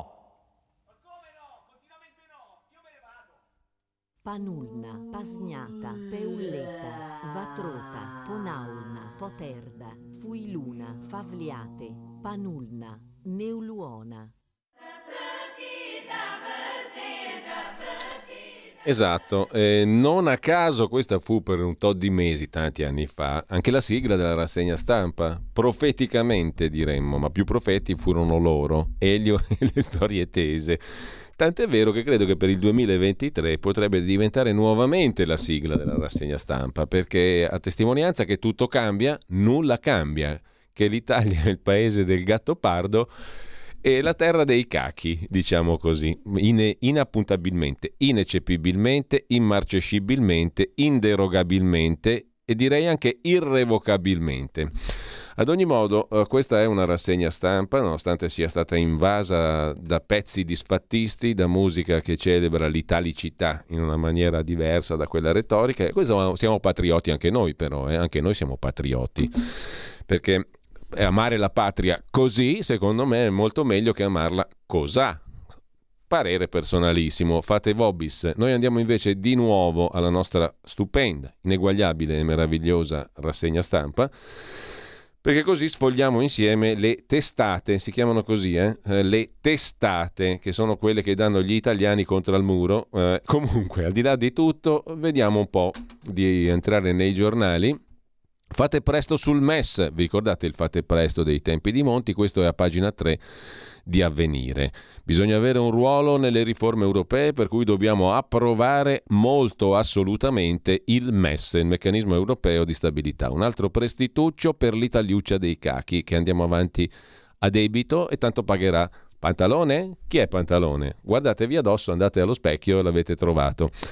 Voi che ascoltate onestamente una onesta radio, mentre c'è una intervistona lunghissima, pagina 6 di Avvenire, trattasi dell'ex premier, il simpatico, il sorridente, il bel avvocato del popolo Giuseppe Conte, il quale dice che la manovra è uno schifo, la finanziaria, premia solo gli affaristi. Nel Lazio candidiamo Donatella Bianchi. Donatella Bianchi è un ambientalista, è anche un volto noto di Domenica In, della TV di Linea Blu, soprattutto della Rai. Nata alla Spezia nel 63, giornalista, scrittrice, conduttrice televisiva, è nota al grande pubblico per il programma marittimo dedicato al bellissimo mare della nostra amatissima patria, Linea Blu, sulla nostra amatissima televisione nazionale con la N maiuscola, la RAI. La conduttrice di Linea Blu sarà la candidata del Movimento 5 Stelle nel Lazio. L'ex premier lancia il volto televisivo alle regionali e attacca la maggioranza. La maggioranza è divisa, dice Giuseppi, ma si cementa con l'accanimento sui poveri e le carezze a evasori e corrotti. Cioè sono divisi tra di loro, ma se si tratta di accanirsi sui poveracci e di carezzare gli evasori, i ladri e i corrotti, questi schifosi al governo, si ritrovano uniti. Con il nuovo codice degli appalti, assalto del malaffare a 200 miliardi della pernacchia del PNRR. Continueremo a difendere il reddito di cittadinanza, senza di noi lo avrebbero cancellato. Sulla ratifica della riforma del MES, Meloni incoerente. Quando noi ci lavorammo ci accusò di alto tradimento, ricorda Giuseppe Conte. Da Draghi a Meloni è cambiato nulla. Ucraina resta il nostro no all'invio di nuove armi. Il governo ingrassa l'industria bellica, ma serve un negoziato di pace. E poi c'è il ritorno di Luigi Di Maio sui social dopo un lungo silenzio, dopo 3 mesi di silenzio interrotti da un unico post in occasione del suo addio al Ministero degli Esteri. Luigi Di Maio, questo lo racconta Avvenire, torna a farsi sentire sui suoi canali social. L'ex ministro degli Esteri ha scelto Twitter e Instagram, dove ieri ha postato il suo messaggio personale per le feste. Ha scritto Di Maio, prendete carta, penna, calamaio o lapis, ve li segnate, le frasi memorabili. Questo Natale, ha scritto Di Maio, il mio pensiero va al popolo ucraino, in particolare ai bambini, ai loro genitori, ai loro nonni, che li stanno proteggendo nonostante il freddo, la mancanza di elettricità e i bombardamenti dell'aviazione russa. Che Dio li protegga. Buon Natale. Se vi siete persi qualche passaggio, ve lo rileggo? Direi di no. Potete andare a riascoltarvelo poi con calma sulla nostra pagina Facebook, su YouTube. Perfino sul sito radiolibertà.net il leader di Impegno Civico, la lista fondata con Bruno Tabacci, si è fatto anche vedere ieri, oltre che farsi risentire via Twitter e Instagram a Roma, alla Camera Ardente allestita per la morte di Franco Frattini. Tornando invece all'intervista a Giuseppe Conte, tutta pagina 6 è occupata dall'intervista. Unire le opposizioni? Per costruire bisogna condividere gli obiettivi. Difficile farlo con chi si propone come stampella del governo e anche con un PD in mezzo al guado. D'Amato è il punto di caduta di una guerra interna. Al Partito Democratico, la candidatura dell'assessore uscente alla sanità del Lazio come candidato presidente della regione da parte del PD. Poi c'è l'anno di Meloni ma anche degli altri, il quotidiano cattolico si occupa di fare la somma, per la pagina degli esteri in primo piano Haiti, prigioniera delle bande armate, i ragazzi resistono nel nome di Suor Luisa, mentre la gran parte del paese è ferma per la violenza. Caiciala ha riaperto le porte ai baby-schiavi e ai piccoli della baraccopole, a portarla avanti animatori formati dalla religiosa Suor Luisa assassinata. E sempre da Avvenire, cosa c'è ancora da sottolineare? Lo stiamo sfogliando così all'impronta, la vita sulla strada, la povertà. Perché rinuncio a mio figlio? L'incontro con Sabrina, la giovane clochard di 23 anni che ha lasciato il suo bebè dopo il parto. Non volevo che vivesse come me sulla strada. La ministra Roccella commenta: troppe mamme sono costrette a questa scelta. E poi ancora per la pagina degli esteri, Afghanistan, talebani senza limiti, le donne cacciate anche dalle organizzazioni non governative. La pagina di cultura di Avvenire si occupa invece del patto Molotov-Ribbentrop, commentato dallo storico Franco Cardini, il patto chiave del Novecento, firmato nel 1939, il suo protocollo segreto ha generato confusioni interpretative, accuse e tensioni per tutta la Guerra Fredda. Per quanto concerne invece, ci andiamo velocemente, la pagina lombarda e milanese, Beccaria, fare presto, basta parole, dice il sindaco Giuseppe Sala. Una volta era un carcere modello, ora non c'è un direttore e da 15 anni. Ci sono lavori in corso che non finiscono mai, lamenta il sindaco di Milano, non si fermano le indagini per ritrovare i ragazzi evasi. E con ciò lasciamo Avvenire e andiamo a vedere intanto se per caso l'agenzia ANSA è stata aggiornata con qualcosa di rilevante. La manovra alle 14 in Senato oggi. Il via libera atteso entro il 29. Legge di bilancio blindata che arriva al Senato, partiti in pressing sulle misure, Forza Italia spinge sulle pensioni minime e la decontribuzione. Per la Premier gli scogli del MES e delle nomine nelle società partecipate dallo Stato.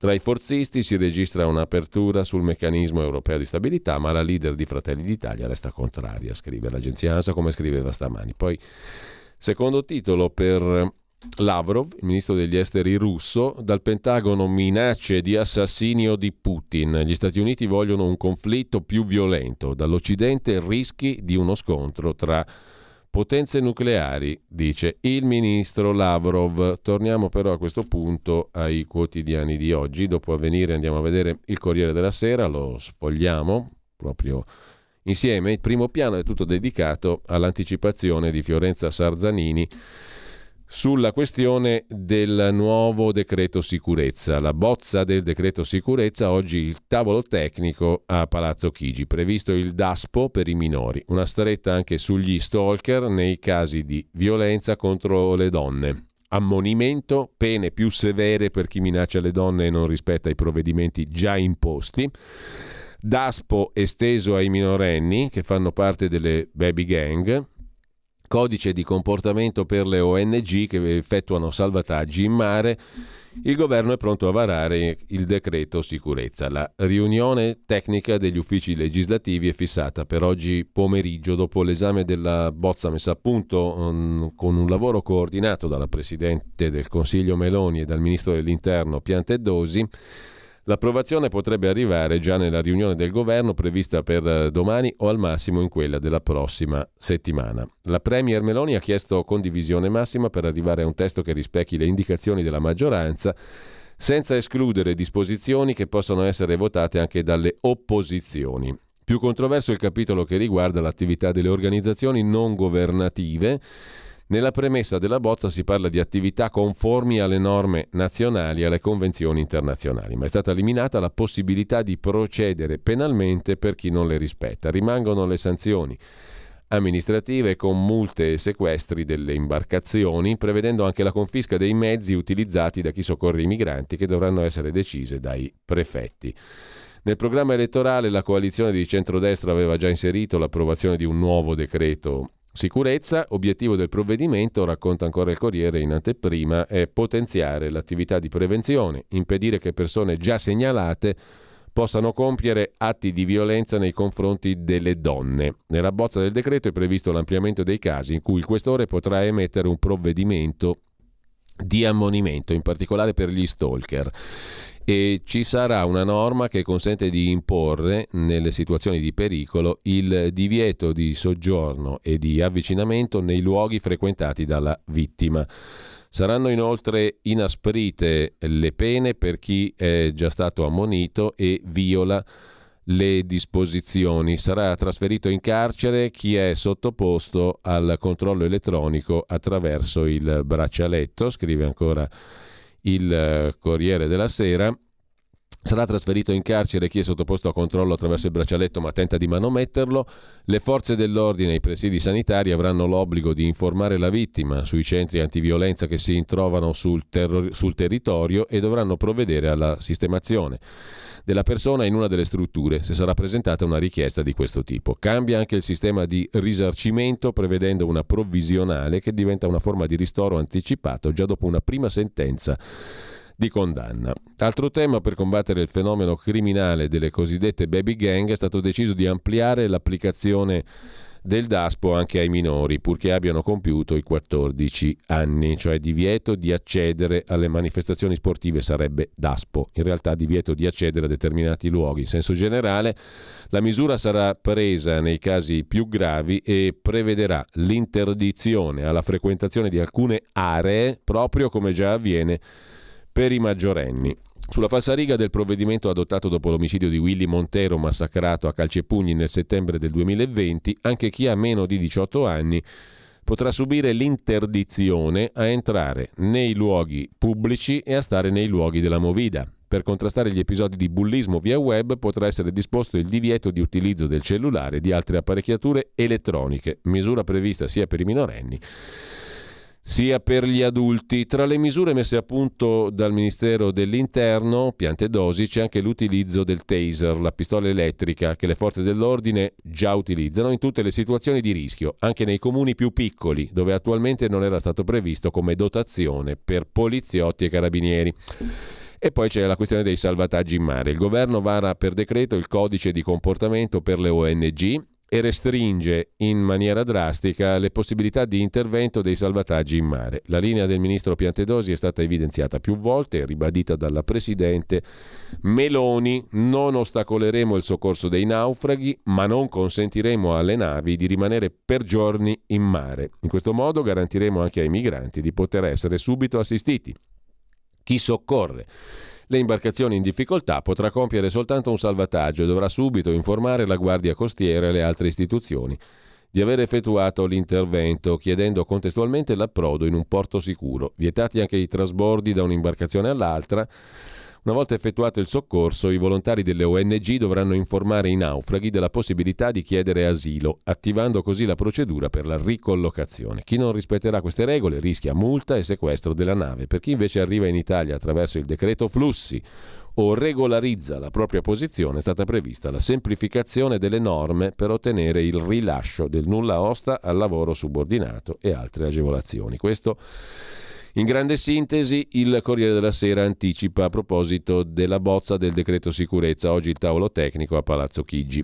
Poi ritorna sopra il Corriere sulla questione dei migranti. In un anno oltre 100.000 arrivi, l'11% con le navi umanitarie. I migranti soccorsi quest'anno sulle navi delle ONG risultano al 23 dicembre 11.362. Sono l'11,2% del totale.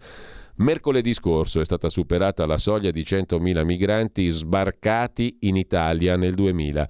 2022. Siamo così tornati ai numeri degli arrivi in massa del 2016 e 2017. L'ultimo report del Viminale registra appunto 101.127 sbarchi al 23 dicembre, la metà dei quali proviene dalla Libia. I migranti soccorsi da ONG sono l'11% di questo totale e gli altri? A Ferragosto del 22 il ministro dell'interno del governo Draghi, Lamorgese, aveva fornito i dati. Il 53% delle persone è sbarcato autonomamente. Il restante 47% era stato soccorso da Guardia Costiera, Guardia di Finanza, Frontex, navi mercantili.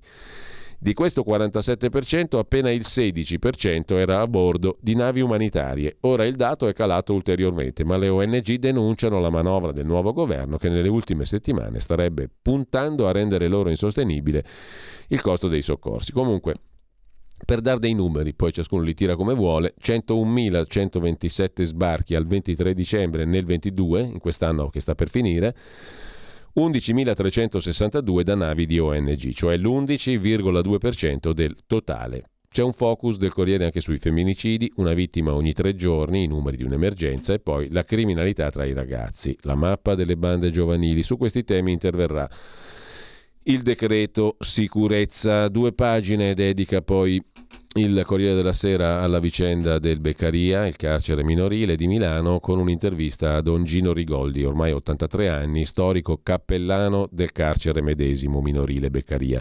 Convincerò i ragazzi a tornare, purtroppo la pagheranno cara, bisogna investire per formarli. Questo scossone farà forse svegliare il Ministero della Giustizia per mettere a fuoco la situazione del Beccaria, che è in ombra da 20 anni, dice lo storico cappellano del carcere minorile Don Gino Rigoldi. Il Beccaria non ha un direttore stabile ormai da 20 anni, da quasi 16 ci sono lavori in corso, a fronte di 46 detenuti, alcuni di 25 anni d'età, i posti disponibili sono solo 31, quando sarebbe necessario portare la capienza complessiva ad almeno 80 posti e aumentare il personale.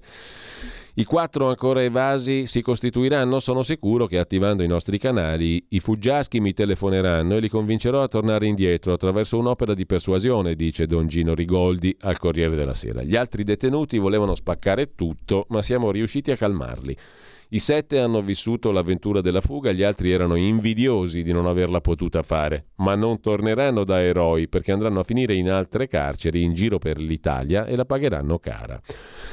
Quando sono cominciati i problemi al Beccaria? Per molti anni ho lavorato con soddisfazione col direttore Antonio Salvatore. Allora il Beccaria era un carcere modello di levatura europea. Dopo di lui, inizio degli anni 2000, purtroppo è cominciata una lunga serie di direttori facenti funzione.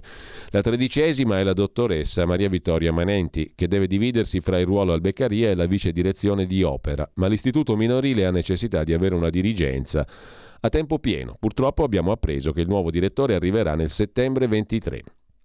Don Gino Rigoldi ha mandato anche un messaggio al ministro Nordio, il quale, ricorda lo storico cappellano del carcere Beccaria, ha dichiarato che le sue priorità sono le carceri. Siamo pronti a lavorare con lui per riportare il Beccaria nella situazione virtuosa in cui si trovava anni fa. Occorre fare interventi di promozione professionale, dice ancora Don Gino Rigoldi, su recuperare le attività teatrali e la scuola di pizzeria e pasticceria. L'obiettivo deve essere offrire un minimo di capacità al singolo una volta terminata la pena. Spesso si tratta di ragazzi senza famiglia o senza risorse. Bisogna evitare che escano dal carcere a mani vuote. Servono stanziamenti straordinari in termini di risorse umane e materiali, modificando l'attuale sistema di carcerazione. Non è accettabile cedere a una sorta di autogestione dove i detenuti vengono lasciati tutto il giorno senza nulla da fare. Di sicuro non bisogna costruire nuove carceri, ma lavorare sulla diminuzione delle recidive. A Bollate si sono attestati al 20%, a Monza siamo all'80%. Per raggiungere i risultati di carceri come Bollate occorre creare percorsi ad hoc per ciascun detenuto, proprio per avviare nuove strade di riabilitazione sociale, dice Don Gino Rigoldi al Corriere della Sera. Una pagina dedicata alla manovra in Senato, la discussione al via, il testo blindato. Dopodiché abbiamo la pagina degli esteri, dominata da Kiev, che colpisce ancora in Russia, dalla domanda posta da Marco Imarisio cosa vuole ancora Putin. Si torna alla politica italiana con una lunga intervista, tutta pagina 11, a Dario Franceschini. leader di Area Dem, ex ministro, Ellis Line è la sinistra moderna, nel PD deve cambiare tutto, è l'ora di un'altra generazione, sarà competitiva coi 5 Stelle ma il dialogo con loro è positivo, dice Franceschini. In questo momento al PD non servono tranquillità e continuità ma un punto di frattura. Dicono che io manipoli Schlein, è misogino, una personalità come la sua arriva ogni 10 anni, dice, niente meno, l'ex ministro Franceschini. Mentre c'è da segnalare l'intervista di Giuseppe Guastella al legale di Eva Kaili, Michalis Dimitrakopoulos, titolare di un noto studio legale ad Atene e il difensore dell'ex vicepresidente socialista del Parlamento europeo arrestata. E il difensore di Eva Kaili, il legale, ha affermato che Kaili non ha alcuna relazione col denaro trovato a casa sua, cioè nel filone degli a mia insaputa, e che la sua assistita si sente tradita dal compagno Francesco Giorgi. Se rilasciata resterò in Belgio, sono innocente e lotterò fino alla fine, dice il legale. Ha saputo dei soldi il giorno dell'arresto e il suo cuore sanguina per la figlia. Cioè, maledetto Giorgi, il compagno italiano, sta vivendo un incubo. A Natale l'unico che è andato a trovarla in carcere è stato suo padre. Il 9 dicembre la vita di Eva Kaili è precipitata nel baratro di una cella del carcere di Haren, dopo che nella bella casa che divide col compagno Francesco Giorgi nel centro di Bruxelles la polizia ha trovato tanti soldi in contanti. Accusata nell'inchiesta che ha terremotato il Parlamento europeo, di cui era vicepresidente, di essere una delle pedine di Giorgi e di Panzeri per influenzare a suon di tangenti la politica a favore di Qatar e Marocco, l'eurodeputata del Partito Socialista Greco, il PASOK, è stata destituita dalla vicepresidenza. Giovedì scorso i giudici hanno rigettato la sua richiesta di scarcerazione, prolungando la detenzione preventiva di 1 mese. E sempre sfogliando il Corriere della Sera, cosa c'è ancora di interessante? No, ve lo porgo per com'è, non per come sia, se sia interessante o meno. Vi segnalo una pagina dedicata al figlio di Matteo Salvini rapinato per strada. Le 9 di sera dell'antivigilia di Natale, scrivono Marco Cremonesi e Cesare Giuzzi. Un ragazzo cammina sul marciapiede stretto in un giubbotto, è solo, via Jacopo Palma a Milano, una strada alberata piuttosto ampia che collega la fermata del metrò di Gambara a Piazzale Siena. Palazzi residenziali, curati e ordinati, a 2 passi dal Pio Albergo Trivulzio. All'improvviso quel ragazzo che cammina solo si trova davanti 2 uomini. Erano nordafricani, dirà. Hanno una bottiglia di birra spezzata in mano. Gli puntano addosso i cocci appuntiti, lo minacciano. Nessuno vede, tutto dura una manciata di secondi. Il tempo di farsi consegnare il cellulare e scappare. La vittima è un ragazzo di 19 anni, si chiama Federico Salvini. Non è una vittima qualsiasi, è il figlio maggiore del vice premier, ministro e leader leghista Matteo Salvini, il politico che più di tutti in questi anni ha costruito il suo sostegno politico sul tema della sicurezza e sulla lotta alla criminalità di strada a Milano. Federico Salvini non chiede subito aiuto, anche perché senza telefono non può chiamare i soccorsi. A piedi si incammina verso casa del papà e lì, sotto shock, racconta tutto a lui e agli agenti della scorta. Sono loro a contattare la questura per chiedere l'intervento delle volanti e della Digos. Si sospetta un'azione mirata. Col passare delle ore si chiarisce che i 2 rapinatori hanno agito a caso senza sapere chi fosse la vittima. A confortare gli investigatori c'è quel che accade il giorno dopo, la vigilia di Natale. Una persona si presenta in questura e consegna un telefono. Dice di averlo trovato in un negozio e, non sapendo di chi fosse, l'ha portato alla polizia. Ieri, dopo accertamenti scientifici, la polizia ha restituito il telefono al 19enne. Il sospetto è che sia stato lasciato nel negozio dagli autori del colpo, che hanno cercato di nascondere il telefono per andarlo a riprendere in un secondo momento, con l'idea di piazzarlo a qualche ricettatore o rivenderlo online. È possibile, scrive ancora il Corriere della Sera, che qualcuno li abbia visti e ora, grazie a filmati di telecamere, gli agenti della mobile sono sulle loro tracce. L'ipotesi che si tratti di 2 stranieri già autori di altri colpi. Nonostante gli indici dei reati siano in deciso calo rispetto a 10 anni fa, sono aumentati in città gli episodi di aggressioni e piccole rapine in strada. Colpi da 2 soldi, spesso accompagnati da azioni violente che hanno un forte impatto sulla vita di chi li subisce e sulla percezione generale della sicurezza da parte dei cittadini. Dal vice premier Matteo Salvini nessun commento, se non quel capita a tanti a Milano diffuso dai suoi comunicatori, in cui comunque si sottolinea che la rapina è avvenuta nella Milano guidata dal sindaco Beppe Sala. Anche gli amici di famiglia restano vaghi, limitandosi a far sapere che il giovane Federico, al di là dello spavento, sembra non averla presa troppo male. A dispetto delle apparenze, conclude il Corriere della Sera, il leader del Carroccio è molto attento alla privacy su fatti che riguardano suoi familiari e amici. Anche qualche anno fa, quando era stata scassinata l'auto di Giulia Martinelli, la madre della figlia Mirta, il segretario leghista aveva chiesto il silenzio. Nessuno meglio di lui è consapevole che il rimbombare sui media di qualunque evento personale espone gli interessati a un'ondata di interesse, soprattutto da parte dei social, quasi mai rispettoso, quasi sempre antipatico, se non peggio. Infatti, assieme alle solidarietà sui social non sono mancate ironie poco opportune sul fatto che i rapinatori fossero proprio nordafricani e anche sul rapido ritrovamento del cellulare del figlio di Salvini. Così racconta il Corriere della Sera. Dal Corriere della Sera l'abbiamo vista prima e letta tutta l'intervista di Andrea Pasqualetto ad Andrea Costantino, a pagina 25, e poi a pagina 27 Madame la ribelle indagata per le vaccinazioni facili, e sempre dal Corriere della Sera Milano che tiene meglio di Wall Street, siamo alla pagina economica e alla borsa, ma è boom per le uscite dal listino milanese. Per quanto concerne invece la cronaca appunto milanese lombarda del Corriere della Sera, andiamo a vederla velocemente. Minori e reati, Milano ha il primato delle denunce, su 100 adolescenti denunciati 11 si trovano nel distretto milanese, in tutta Italia. In dettaglio, i nuovi iscritti dei procedimenti penali con autore noto sono 3.596, l'11,4% del totale italiano, in aumento più 24% rispetto all'anno scorso, che già era stato critico. Cioè sostanzialmente a Milano c'è il boom, c'è il record in Italia di procedimenti penali sui minorenni e c'è un aumento da un anno all'altro del 24% di reati di minorenni di questo tipo. D'altra parte l'organico è insufficiente, a maggior ragione vista la crescita anche dei procedimenti civili, scrive il Corriere della Sera. E lasciamo il Corriere della Sera, torniamo a sfogliare anche il Fatto Quotidiano dopo aver visto le prime pagine. La prima pagina è seguita, come è ovvio che sia, dalla seconda. In seconda pagina, sul Fatto Quotidiano, la bozza del testo per il Consiglio dei Ministri, ecco come verrà svuotato l'abuso d'ufficio. Ministro Nordio e il sottosegretario Sisto all'opera. Sparisce l'abuso di vantaggio, previsto solo il politico che danneggia consapevolmente gli altri. Che cos'è? È il testo che sta sulla scrivania del ministro di Giustizia Nordio.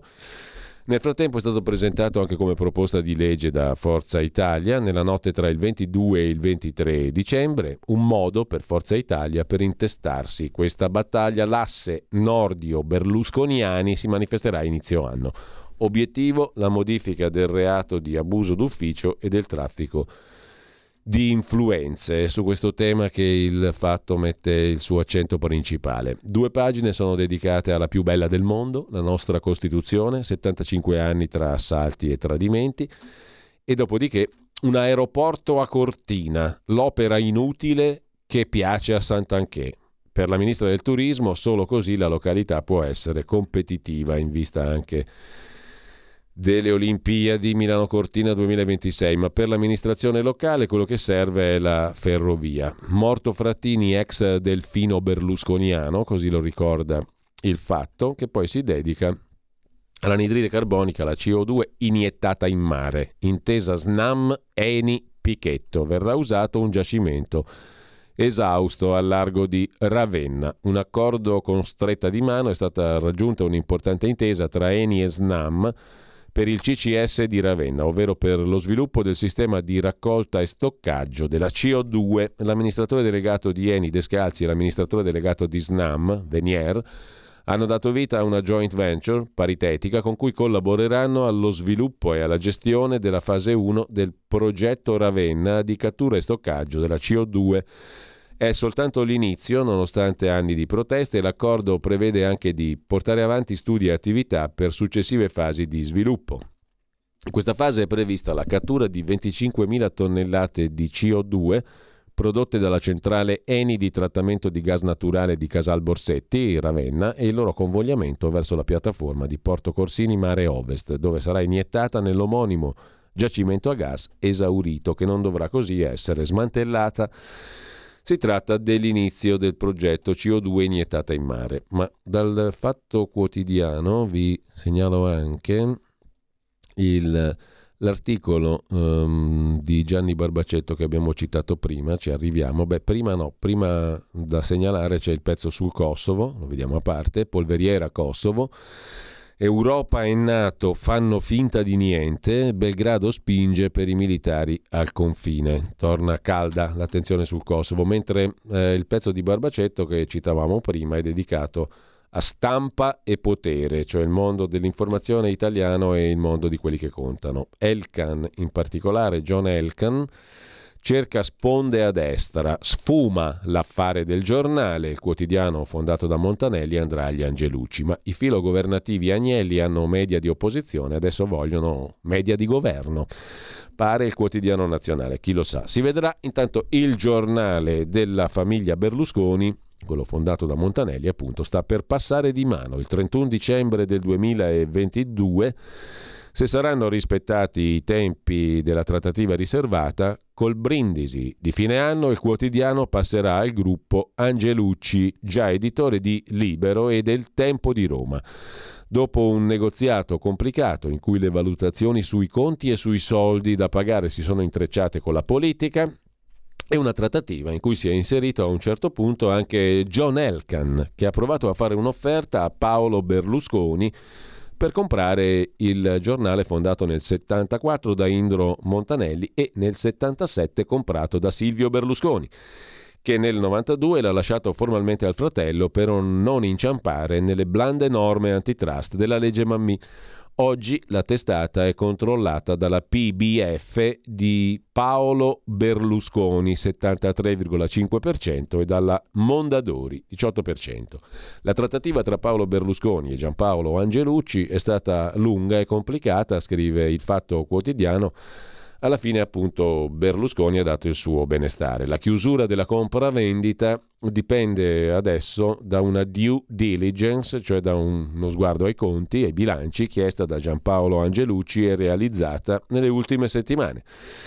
Questa diligence deve stabilire il prezzo da pagare sulla base del bilancio finale del 22. Il passaggio definitivo al gruppo Angelucci avverrà solo nei prossimi mesi, a chiudere una lunga trattativa fatta dai due giovani, Gianpaolo Angelucci e Paolo Berlusconi, che ha lasciato fuori i grandi vecchi, il padre di Gianpaolo, Antonio Angelucci, imprenditore della sanità e deputato del centrodestra, della Lega per la precisione, e il fratello di Paolo, Silvio, che ha dato l'ok alla vendita di malavoglia dopo infiniti tentennamenti, scrive ancora il Fatto Quotidiano. Tra l'altro Sallusti potrebbe tornare al Giornale, lascerebbe il posto a Libero a Pietro Senaldi, senza poltrona l'attuale direttore Minzolini, si vedrà. Contrarissimi alla vendita del Giornale colonnelli e peones di Forza Italia, che si vedono sfilare un giornale amico sempre a disposizione delle loro richieste. Ma i conti pesano. Il Giornale, che 20 anni fa aveva più di 200 giornalisti, negli ultimi anni è stato sottoposto a cura dimagrante. La redazione è a 50 persone. Oggi, con 30.000 copie di diffusione, 20 milioni di ricavi, 10 di perdite, chiude 3 anni difficili di cassa integrazione, con stipendi della redazione ridotti del 20%. Dopo questo triennio gli ammortizzatori sociali a spese dello Stato non sono più rinnovabili e dunque la cessione è maturata. Era stata più volte rinviata e rallentata anche in attesa delle elezioni politiche del settembre scorso, finite con la netta vittoria di Giorgia Meloni e Forza Italia all'8%. Ci ha provato anche Elkann dunque a comprare il Giornale.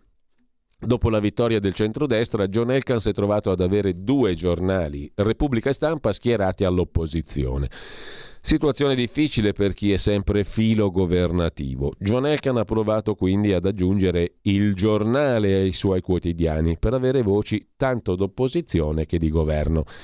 I pochi informati del tentativo, condotto in maniera riservata, dicono che l'offerta fatta da Elkann a Paolo Berlusconi era più bassa di quella degli Angelucci. Così la partita si è chiusa senza discussioni. La prossima mossa per Elkann potrebbe essere quella di tentare l'acquisizione del quotidiano nazionale, Giorno, Nazione, Resto del Carlino, che però non risulta in vendita. Intanto il patriarca Antonio Angelucci, dopo essere stato dal 2008 deputato di Forza Italia, dal 25 settembre del 22 siede nei banchi della Lega di Matteo Salvini e ci tiene a far sapere di aver lasciato il comando degli affari al figlio Giampaolo, che si sta preparando a diventare l'editore del centrodestra italiano. Ha appena ceduto 3 giornali locali alla Polimedia di Francesco Polidori, il fondatore della scuola Radio Elettra e del CEPU, per concentrarsi sulle sue 3 testate. I 3 giornali erano il Corriere dell'Umbria, sono il Corriere dell'Umbria, il Corriere d'Arezzo e il Corriere di Siena. Deve concentrarsi su 3 testate, Il Tempo, Libero e appunto Il Giornale. I 2 quotidiani laziali, Corriere di Viterbo, Corriere di Rieti, restano ad Angelucci e si integreranno con Il Tempo di Roma. Poi ci sono le poltrone dei direttori, Alessandro Sallusti potrebbe tornare al Giornale, Pietro Senaldi, direttore di Libero, Augusto Minzolini, Libero, per nuove avventure, scrive ancora Il Fatto Quotidiano con Gianni Barbacetto in questo articolo a pagina 14, Stampa e Potere. Con ciò direi che abbiamo esaurito anche lo sfogliamento del Fatto Quotidiano. Andiamo a sfogliarci, il Quotidiano di Sicilia oggi non lo sfogliamo perché l'uscita è quello che abbiamo citato sabato 24 dicembre, siamo ancora lì, però lo ricordiamo sempre puntualmente perché c'è un bel pezzo, per quanto sia vecchiotto, ma ed è sabato scorso, su quanto ci si mette a fare le infrastrutture in Italia, molto più che 20 anni fa. Il Giornale, appunto, di cui stavamo favoleggiando adesso, andiamo a vederlo subito. In apertura abbiamo già visto il tema principale e poi 2 pagine dedicate. Il tema principale è quello dedicato al piano svuota carceri, rimpatriare gli stranieri, con un'intervista al sottosegretario alla giustizia, l'avvocato Andrea Del Mastro, delle vedove di Fratelli d'Italia. Mandiamo in patria i detenuti stranieri per svuotare le celle, che è un proposito che riemerge ciclicamente. Poi c'è la questione del record di suicidi in cella e boom di baby detenuti, emergenza sicurezza nelle carceri. L'articolo lo trovate a pagina 4 ed è di Stefano Zurlo. Il sovraffollamento non è l'emergenza primaria. Il ministro Nordio propone pene alternative per i reati meno gravi. La questione dei minori, denunce e arresti di under 18 sono aumentati del 16,7% e quasi una rapina su 3 è opera di minorenni. Sempre sul Giornale, poi pagina di politica, la finanziaria, Berlusconi che si dice ottimista, noi concreti, stiamo fermando l'inflazione e la recessione. E la legge finanziaria arriva appunto alle battute finali, tasse e giustizia, alle prossime sfide di governo, scrive il Giornale, che poi dedica un pezzo alla flat tax per gli autonomi, stralciati i debiti con il fisco, 21 miliardi dedicati al caro energia, rimane l'obbligo del POS. Così in estrema sintesi la finanziaria. Tra le misure più in evidenza, ricorda il Giornale, c'è l'estensione della flat tax al 15% per gli autonomi fino a 85.000 euro di reddito da 65.000 che era prima. Secondo una simulazione osservatorio conti pubblici, prendendo per esempio un elettricista, il vantaggio rispetto al regime ordinario sarebbe di 8.000 euro in più per l'elettricista. Un elettricista forfettario pagherebbe oltre 6.500 euro di imposte in meno rispetto a un elettricista assunto, con un reddito netto maggiore di quasi 10.000 euro. Ognuno poi farà i conti, ogni partita IVA. Un altro articolo invece ancora da segnalare sul Giornale, siamo alla pagina degli interni, l'inchiesta sui Sumaori, stipendi, firme, SMS, tutte le bugie di Lady Sumaoro. Lilian Murekatete si era dichiarata estranea alle malversazioni delle cooperative perché in gravidanza, è stata smentita.